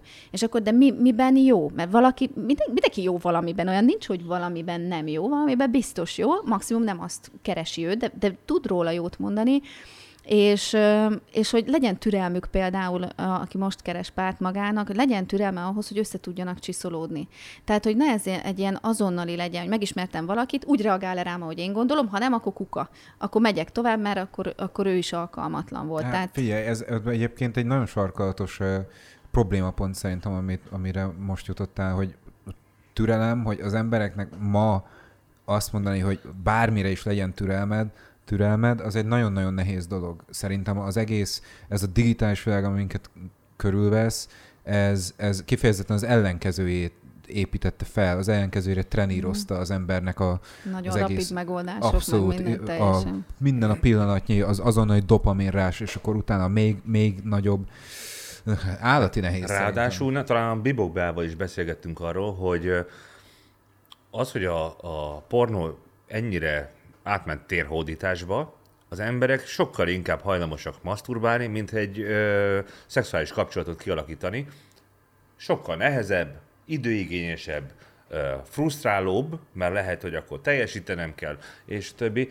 Állítólag Japánban emiatt elképesztő módon esik vissza a születések száma, mm. és nem véletlenül, hogy ott van az agorafóbiásoknak a legnagyobb többsége, ki 35 éves korukig, nem tudom, nem jönnek ki a lakásból, a szüleikkel élnek, elképesztő és neten keresztül tudnak kommunikálni, beszélgetni, de így személyesnek szúst kialakítani, nem. Hú. Egyébként párkapcsolati problémákban is ez azért jelen van. Hogy? Tehát, hogy ö, sokan úgy jelentkeznek be, hogy, hogy megakadt, megrekedt a szexuális életük valamikor három évvel ezelőtt, és, ö, és most már azért valamit kezdeni kéne, mert már mindenki érzi, hogy kifele fog menni ebből, ö, hogy, hogy itt történjen valami. És pont ez, amit mondasz, hogy egyszerűbb nem szexelni, mint az, hogy mondjuk melót tenni abba, hogy mikor, milyen állapotban, ö, egyáltalán megkomponálni az egészet, főleg ahol már kisgyerekek vannak, tehát hogy ott ez a este hazaért a, a, az egyik, és akkor a másik ott van, és most legyen szex, de nincs, de mikor, tehát hogy, hogy, hogy vannak él, és az élethelyzetekhez való alkalmazkodást még kiemelném egyébként, ez nagyon fontos párkapcsolati szempontból és, és hogy, hogy én is hallom ezt, hogy inkább a pornót használják a kielégülés eszközeként, vagy segítségként, kevesebb a macera vele. És mivel egymást, tehát tényleg annyira összetett dolog ez, hogy, hogy egymást szétforgácsolják, akár érzelmileg, akár visszajelzés, rossz kommunikáció által, vagy bármi, azért ez kihat a hálószobára. Tehát például én azt szoktam mondani, hogy eljönnek hozzám, hogy fel akarják építeni újra a kapcsolatukat, nyilván az, a, a, az, az egy nagy drive, hogy a, a szex legyen, egyáltalán, hogy még ott nem tartunk, hogy jó legyen, csak legyen, de hogy, hogy, hogy mindig elmondom, hogy az lesz az utolsó ajtó, ahova be fognak tudni lépni, viszont sok esetben kinyílik magától. Tehát, hogyha elkezdik rendbe rakni azt, önmagukkal mhm. való kapcsolatokat, a társukkal való, a párkapcsolat mhm. működését meg is, mert azt se tudják ám sokan, hogy a párkapcsolat olyan legalábbis számomra, mint egy ilyen önálló valami dolog, tehát neki is vannak működési ilyen, hogyha nézed, hogy, hogy mi az, amire teret ad, mi a, és milyen életszakaszban mit várhatsz el például egy párkapcsolattól magától, és, és hogyha ezeket jól csinálják, stratégia az jó, akkor, akkor, akkor nem tudnak nem szexelni. Mert hogy az, az, az mégiscsak egy olyan konnektálás, ami, amire vágynak igazából mind a ketten. Ha jó a szex, és ezt is hozzáteszem, mert ez egy örömforrás, igazából. Tehát, hogyha a két ember között ez jól működik, akkor az, és, és egyébként a többi terület is egész jól működik, akkor, akkor, akkor nincs miért visszautasítani a másikat. Mit gondolsz, hogy szerinted törvényszerű az, hogy mondjuk egy hosszú, több évtizeden át tartó párkapcsolatban a szexuális élet az laposodik? Megszűnik? Hát, hogy megszűnik-e minden esetben, abban nem vagyok biztos. Hogy laposodik-e, ez igazából valahol nekem olyan, mint amikor úgy nagyon vágysz egy telefonra, órára, bármi, és megszerzed, utána már annyira nem kattogsz rajta. Tehát addig, addig vágyakozol, hogy meglegyen. Mondjuk a kapcsolat elején, még amikor kiépítik a saját kis közösségüket, addig is ez nagyon működik. Nyilván segíti a hormon is ezt az egészet. Utána, amikor már ez a úgymond rózsaszín köd eltűnik, akkor, akkor fenn kell tudni tartani. Ez egy fenntartási szakasz, és sokan itt, itt, itt tehát sok esetben itt megy gajra a házasság, vagy akár a szexualitás is. De vannak olyan kapcsolatok, ahol csak az működik, semmi más az égvilágon, nem tudnak Én meg olyat ismerek, hogy minden működik, de három évtizedre nem szexelnek. Igen. Amiatt az utolsó gyerek megszületett. Igen, és képzeld, hogy hozzá is lehet szokni a szexmentes házassághoz. Tehát nem, nem feltétlenül a, akkor, akik, le, tehát nem szabad kijelenteni, én úgy gondolom, hogy akkor, ha a szexmentes a házasság, akkor az menjen a kukába, és mindenki keressen mást. Én, én annak vagyok hívő, hogy meg kell tenni minden tőlünk telhetőt arra, hogy a javítás útjára tudjanak lépni. De, de beleszoknak abba, hogy, hogy nem szexelnek, és emögött egyébként vannak olyan dolgok, hogy mondjuk valamelyik fél kezdeményezett, a másik visszautasította, és mondjuk ebből volt egy pár, akkor utána ő abba hagyta, mert nyilván nem akart ö, ö, egy ilyen önbecsülés, csorbulást megélni, és akkor ő már nem kezdeményezte. És hogyha most nézzük azt, hogy gyerekek vannak, megszületik az utolsó gyerek, akkor mondjuk lehet, hogy a, a, a feleség meg az anyuka inkább a, a, a szülőséget éli meg, és nem fog úgy kezdeményezni, csak mondjuk már tényleg, mikor már nagyon vágyakozik arra, hogy, hogy, hogy legyen szexuális együttlét, megint csak azt mondom, hogy nem minden kapcsolatra igaz, nem minden nőre igaz, de azért inkább érzelmi alapon indítanak mondjuk be a hálószobába. Van ellenpélda is természetesen, de hogyha érzelmileg tudnak kötődni, meg megvan ez az elköteleződés, meg megkapják azt, ami nekik kell a, a lelki egyensúlyukhoz, akkor a testiség az egy ilyen, jellemzően azt mondják, hogy az a legmélyebb kapcsolódási forma. A pasik egy kicsit másképp vannak bekötve, ahogy én tapasztalom, hogy ott, ott nem muszáj ezt a, ezt a, ezt a nem tudom, ilyen görbeutakat bejárni, hanem kinyílik a hálószoba ajtaja, akkor tisztelet a kivételnek nem, nem, nem mindenkire igaz ez, de hogy hamarabb túl tudják tenni mondjuk magukat azon, hogyha napközben összeszólalkoztak, vagy hogyha ha a gyerek valami olyat csinált, tehát a, mondjuk a, a szülőség gét hamarabb félre tudja tenni azért, hogy most ő férfi legyen, és a pár kapcsolatára gondol, mint mondjuk a nők. Tudod, hogy mi a döbbenetes? Az, hogy ö, nekem az nagyon szomorú ö, tapasztalás szokott lenni, amikor nagyon azt látom, hogy két jó ember ö, él együtt, tehát házas pár, és, és a, a szexuális életük nem jó. De ők maguk nagyon jó emberek, nagyon kedvesek, meg szeretik is egymást egyébként. És sok esetben úgy van, hogy hiába jutunk el oda, mindig megkérdezem, hogy most készen állnak-e arra, hogy beszéljünk erről, vagy inkább nem. Ez jellemzően még az első alkalommal, nem úgy a legelső alkalommal, amikor bedobom először, akkor még nem állnak készen, akkor még tolunk rajta. De hogy például az őszinteség itt baromi fontos, abban, hogy mikor lesz jó a szex, hogyha őszinték az emberek egymás. El tudja mondani azt, hogy figyelj, én most nem tudom, x idős vagyok, ilyen hormonális változásaim vannak, nekem most, vagy ilyen lelki problémám van, nekem most ez esne jól. És, és itt is személyes támadásba fut ez a dolog, hogy nem azt szűrik le az esetek többségében az én merítésemből, hogy, hogy milyen jó, hogy közösen kitalálhatunk egy irányt, amivel mind a kettőnknek jó lesz a szex, és akarni fogjuk, hanem, hanem egy ilyen szégyenérzet kapcsol be annál, akit mondjuk instruálni akarnak, hogy na hát akkor ezt se csinálom jól, na persze ezt se csinálom jól, és akkor megint elindul Ego. egy játszma, amivel megint megrekednek. És, és, játszma, ez a játszmát abszolút. mindig az, akkor a zsákutca sajnos. Abszolút. Tehát, ja. hogy ahhoz, hogy jó szex legyen, meg működjön, ahhoz kell az őszinteség. Meg szerintem mindenhez, ami Abszolút, egy párkapcsolatban mindenhez. felvetődik, nem? Őszinteség nélkül nem tud. De a legfontosabb ez először szerintem, hogy önmagaddal Abszolút. legyél őszinte, hogy te mit akarsz, bemered-e vallani saját magadban, hogy na, aztán neked egy valamire van szükséged. Meg tudod, mit, mit tapasztaltam meg, vagy tudjátok, hogy mi hiányzik a párkapcsolatokból, vagy a házasságból, hogy csapatként gondolkodjanak, tehát szövetség és csapatként gondolkodjanak. Ö, sokkal inkább egyénben gondolkodnak, és egy ilyen, nem egy ilyen szövetségi rendszer alakul ki, vagy szövetségen alapuló rendszer, meg működés, hanem inkább egy ilyen szerződéses. Tehát, hogyha te kedves vagy hozzá, majd én kedves leszek hozzád, hogyha te elpakolsz magad után, majd én elpakolok magam után, és ugye, ha valaki nem teljesít, akkor a másik se teljesít. És nagyon érdekes, mikor a, a, a pároknak a működését kérdezem, hogy milyen a mindennapjaik, vagy hogy vannak benne, és hogy, hogy kik azok, akik tényleg szövetséget alkotnak, és, ez, és, és kik azok, akik nem. Vagy hogyha mondjuk a, a pasik ezt a, ezt a, a hasonlatot szokták szeretni, főleg aki mondjuk ö, csoportvezető valahol, vagy ilyesmi, hogy igazából, hogyha van neki egy vállalkozás, és tudja, hogy A-ból B-be el akar jutni, van egy probléma, meg kell oldani. Amikor van egy kis csapata, akkor ő azoknak az erősségeire fog építeni. Tudja, hogy tőle elvárhatom mondjuk a marketing, mert abban baromi jó tőle elvárhatom azt, hogy nem mm. tudom, ö, ö, reprezentál, ő abban jó, és így fogja kiosztani a feladatokat. És sokszor a házasságban ez nem történik meg. Lehet, hogy azért, mert a hagyományos női férfi szerep vagy bármi, de hogy nem az lesz az elosztás sok esetben, hogy ki miben erős, és akkor figyelj, jussunk el A-ból B-be. Nem az a lényeg, hogy kirontotta el, hanem az, hogy hova szeretnénk eljutni. Én ezt tudom hozzátenni, te azt tudod, ami esetleg még hiányzik, azt valahogy hozzuk be a, a rendszerbe.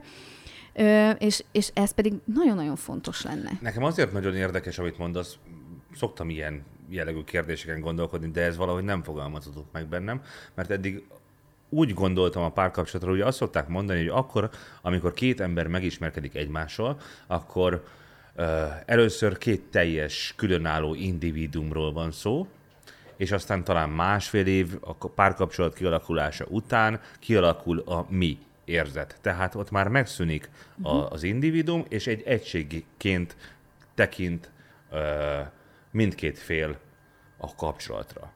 De akkor ezek szerint ez szétbomlik idővel. Szétforgácsolódik a mindennapok során, nem? Igen, hát ha megnézed, főleg ha családdá ö, változnak, akkor ott új szerepek vannak. Apa is mindenkinek meg kell találni saját magát. Tehát, hogy, hogy, hogy nem így lesz valaki apuka, hiába azt mondjuk, hogy tényleg apák gyöngye, és ott van végig a kilenc hónap alatt, mindent elolvas, részt vesz mindenbe, azért abba bele kell érkeznie ugyanígy, és, és a szülős, és nem elég, hogy nekik ö, egy új szerepet kell megtalálni, hanem azt valahogy össze is kell tudni hangolni. És, ö, és tehát, hogy, hogy nem, nem, tud, nem tud csak, csak egyén maradni benne. Ide felhozok egy példát, egy személyes ismerős, vagyis egy személyes példa, ami nem rob, az a lényeg, hogy A törzsbe tartozik? ö, nem, sajnos. Ah. Adott egy pár, másfél éve vannak együtt, és ö, oltári nagy boldogság, a megismerkedés voltak épp első napjától kezdődően együtt vannak, és összeköltözés mi egymás. És aztán az történik, hogy a párból az egyik fél, jelesül a leányzó, nagyon sokat dolgozik, és elfárad, és túlnyomó többségében a házi munka ráhárul, és ezt ő szóvá teszi. És akkor, amikor ezt ő szóvá teszi, akkor a férfi ezt nagyon nehezen viseli, és úgy ítéli meg, hogy hogy ő basztatva van, uh-huh. hogy ő neki ezzel nem kell foglalkoznia, sőt, hova tovább, ez olyasféle trigger hatást ér el nála, hogy ő, ő egyik pillanatra a másikra, ö, nyilván itt vannak gyerekkorból hozott sérelmek és traumák, de azt mondja, hogy ő ebben a párkapcsolatban, tovább nem bír maradni, miközben a lány azt gondolja, hogy itt ez egy, ez egy olyan minimális probléma, amit két intelligens, érett, felnőtt ember orvosolni tud, meg tud beszélni. És ehhez képest pedig az történik, hogy azon nyomban megszűnik az egyik fél, jelesül a fiú részéről az érzelmi elköteleződés, és egy voltak éppen bagatel, abnormális, tehát egy, egy, egy egészségesnek mondható gondolkodású ember számára ez egy abnormális dolog, hopp, kilép a kapcsolatból. Ilyenek vannak. Tehát azt gondolom, hogy iszonyatosan nehéz a párkapcsolat.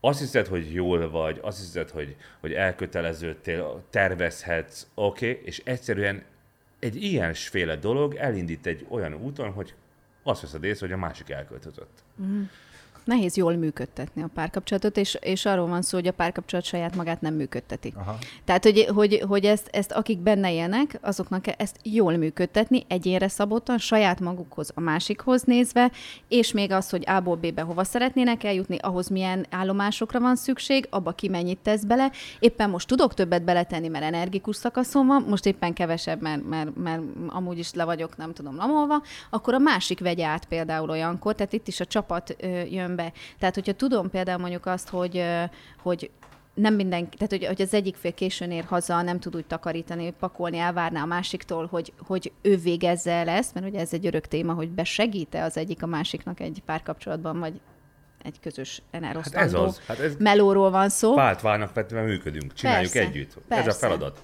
Ha valamennyire már fektető abba időt, hogy magadat ismer és az igényedet felmérd, akkor szerintem azért főleg, hogyha mondjuk nem az első kapcsolatodról van szó, akkor talán egy, egy, egy ilyen blueprint-szerű, egy ilyen, ilyen uh, skitz-szerű, vázlatos térképet fel tudsz rajzolni magadnak, hogy neked milyen dolgok fontosak, mit szeretnél a te szövetségedben? Mik a legfontosabb elemei? Milyen, milyen szövetséges szeretnél magadnak? Szerintem.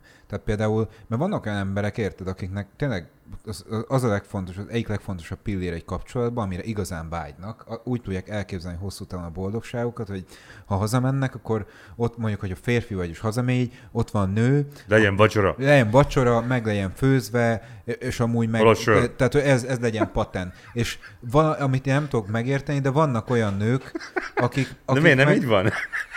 Figyelj, akik ugyane, ugyanezt szeret, látom, ezért ki van égve. Na, Robi, ilyen? Bevillant a törzsfőnök. Tehát, hogy de ez is rendben van, nem azt mondom, csak hogy van, aki ilyen, van, aki pedig, érted, tök más dologra vágyik. Van, aki, van, aki nő, és hazajön a, az agyműtétről, mert idegsebész, és a, a, a csávója csinálja ezt, és ő, meg ő arra vágyik. Tehát, hogy annyira mindenki tök más. És szerintem, hogyha meg tudod találni, legalább kb. kvázi ilyen, ilyen ö, határmesdje szinten azt, hogy mi, mi az a pár ilyen nagyon fontos alappillér egy, egy társban, egy személyiségben, amire te vágysz. Tehát, hogy mondjuk legalább azt meg tudod határozni, hogy mi az, ami nélkül te nem szeretnél kapcsolatot. Uh-huh. Szerintem az már egy tök jó kiindulási alap. És ilyen esetben, hogy mondjuk van egy olyan ember, aki jelen kiakad, és mondjuk csak 60%-ban egyezik meg a te elképzelésed, vagy nehogy Isten 20%-ban, akkor szerintem igazából nem az aktuális fájdalmon kívül nem vita téma az, hogy, hogy érdemes-e... Nagyon fontos, amit mondasz. Tudnék, ilyenkor, amit te mondasz, teljességgel egyetértek, de ez egy nagyon racionális gondolatmenet. Hát, az agyad. Hát persze. Igen, Logika de hogy akkor, amikor érzelmekről van szó, ott nem tudsz így gondolkodni. Akkor egyszerűen egészen más az, az érzelmek mindent felülírnak. Tehát a szerelmes, hogy akkor átmész a falon. Vilá, az biztos, biztos, hát mert persze, merevedés, miért nem? De, hogy... De figyelj, itt volt, tudod, a Zoli mondta, a, hogy, hogy, hogy, hogy ez mindig EQ meg IQ. Tehát az, hogy, hogy ér, nyilván szerelemnél, érzelmek, minél az EQ az kilő a francba, mint a Starship. De ugyanúgy ott az IQ, IQ, tehát hogy olyan nincs, hogy csak, csak EQ-val működik, és IQ, NUQ, meg fordítva sincs. Vagy lehet, hogy az van, de nem tudom. Szóval, hogy, hogy azért lehet, lehet racionális következtetéseket levonni, akkor is, hogyha egy érzelmileg nagyon pesgő állapotban vagy. Lehet, szerintem. csak nem azt fog egyszerűen szerintem az érzelmek mindent felülírnak, nem? Tehát, hogyha valakiben meg benne ne, van az érzelme, Ez nagyon az... nehéz, amit mondtad. Tök jó volna, hogy ki lehetne számolni dekára. De nem lehet. De nem lehet. Szerintem sem. Nem, nem, nem, nem, nem, nem, számolni. Jó, nem értünk, nem, nem értünk hozzá, de mindegy. A, a, csak hogy, hogy, hogy ez egy kicsit hasonló azért ahhoz a listázáshoz, amiről beszéltem, hogy, hogy, hogy így, lehet, hogy így ember vagyok. párt keresni, nem úgy, hanem hogy, hogy, hogy nyilván, ha tisztában vagy azokkal az alapértékekkel, amik számodra fontosak, akkor hasonló ö, embert keresel arra a posztra, hogy vele leérd az életedet, meg szövetséget alkos. De ne felejtsük el azt is az egyenletből azért akkor, hogy nem mindegy, hogy hány éves vagy, uh-huh. nem mindegy, hogy milyen élethelyzetben vagy. Nem mindegy, hány párod volt már. Nem mindegy, hogy hány pár, mennyire vagy rutinos. Ja. Uh, hol, hol tartasz az önismereti munkában? Hát igen, ezek Mit ezek szeretnél? abszolút. Tudod-e, hogy mit szeretnél, és Ja. tényleg azt szeretnéd, de mert sokszor azt hiszük, hogy tudjuk, hogy mit szeretnénk, de nem igazán azt szeretnénk, csak az olyan jó volna, de nem biztos, hogy meg tudunk mozdulni érte. És például szerintem ez is különbség, hogy valaki meg akarja tartani a párkapcsolatát, de hogy mennyit mozog érte, menny- mennyit nyúl oda a másikért. Meg, meg nyilván, igen, tehát ez fontos, amit mondasz, és tök jó volna, hogyha így, így be tudnánk ezeket a preferenciák alapján ezt így állítani, hogy, hogy csak az, de közbe szól az érzelem, hogy valakit meglátsz, és akkor vonzónak tartasz, és ráadásul lehet, hogy azt az oldalát mutatja meg, amiről te is beszéltél, amiről azt hiszed, hogy, hogy hasonló értékrenden vagytok, és ez így tök jó párosítás lesz. Világos, igen. És akkor később ott Igen. valami porszem csúszik a gépezetbe, mert éppen mondjuk ő kerül olyan élethelyzetbe, hogy nem tudja azt az oldalát már tovább mutatni, mert akár sérül, vagy bármi, akkor ott megint csak újra kell matekozni az. Ja. egészet. Értem. De jó Igen. lenne, ha így lenne. Csak Igen. Hát szerintem körbeértünk, ez egy vége láthatatlan folyamat. Reggelig tudnánk beszélgetni erről, mert egyszerűen nincs megoldás. vagy Úgy- minden, minden lehet jó megoldás. Vagy minden lehet jó Aha, megoldás? minden lehet megoldás. Nem? Azt a lényeg, hogy tud, mit szeretnél. Igen. Már csak, hogy optimistán zárjuk a kört. Ö, épp azt akartam mondani, hogy, Bocsánat. hogy nem tudom, hogy, hogy itt most lehet egy, egy ilyen fellengzős konklúziót vonni, mert egyszerűen ez nem egy olyan téma. Nem? De nem baj. Amit viszont nem szeretnék elmulasztani, az az, hogy, hogy megkérdezzem tőled, hogy számodra személy szerint mi, mi a boldogság? A te életedben hogy manifestálódik a boldogság? Az, hogy olyan életet élek, amit szeretek élni, ez például már nekem egy tök jó alap, szerintem. Az, hogy tudom magamat irányítani, az érzelmeimet szabályozni például adott szituációkban. Hmm. A viselkedésemre nagyjából rálátok már, mit miért csinálok, ezért nem mindig tudom elkerülni az automata viselkedés vagy a zsigerből történő reagálást, viszont tudok korrigálni sok helyzetben. Uh-huh. Nyilván megvannak a, a, a, a hiányaim is, azokkal is nagyjából tisztában vagyok, de nem, én nem tudom így megfogni, hogy az a boldogság, amikor, mert akkor sok mindent tudnék mondani. Az is boldogság volt, mikor ma a vonaton kinéztem, és tök szépen sütött a nap, és érdekesen álltak a felhők. Az is boldogság, amikor mondjuk abszolút esetleg mélyponton vagyok, de de mondjuk csak ilyen eszemét és a viszonyítási pontokról már beszéltünk, hogy milyen jó, hogy senki nem tart fegyvert a fejemhez. És, és abszolút átértékelődik az a helyzet, amiben vagyok. És, és ezért mondom, hogy most mi a boldogság, hogy most várunk egy, egy valami fix pontot, hogy akkor, hogy hátradőltem és lógatom a lábam a felhőn, vagy inkább az, hogy olyan, olyan folyamatokban vagyok benne, amiben nem teher benne lenni. És ad valami pluszt ahhoz. A, a, ki én vagyok, az meg tud nyilvánulni. Aha. Ez még nem hangzott el ebből a műsorban. Igen. Az az igen. utolsó. Meg Meg nagyon sok embertől megkérdeztük már Igen. ezt egyébként. Ez egy, ez egy tök új, új válasz. Hát nagyon köszönöm. hogy Én köszönöm, hogy itt lehettem. Nagyon jó volt veled beszélgetni. Azt kérek szépen, még nagyon röviden úgyis beírjuk, de Léci, mondd el gyors, hogy, hogy akkor hol érdemes legrövidebb úton rád keresni. Boldognak lenni.hu. Boldognak lenni. Pont. Oké. Okay. És ha felmegy oda valaki, akkor boldog lesz? Hát rajta múlik. Nem rajtam. Én, én mindent megtettem. Ez a legjobb. A felelősség nem a tied. Srácok, menjetek fel oda, és legyetek boldogok, minket pedig nézzetek legközelebb, legközelebb is, és köszönjük szépen a mait, és köszönjük szépen Nellének, hogy eljöttél. Nagyon Köszönöm, jó hogy volt itt veled. Köszönöm, Andy. Sziasztok. Vigyázzatok magatokra. Sziasztok! Sziasztok!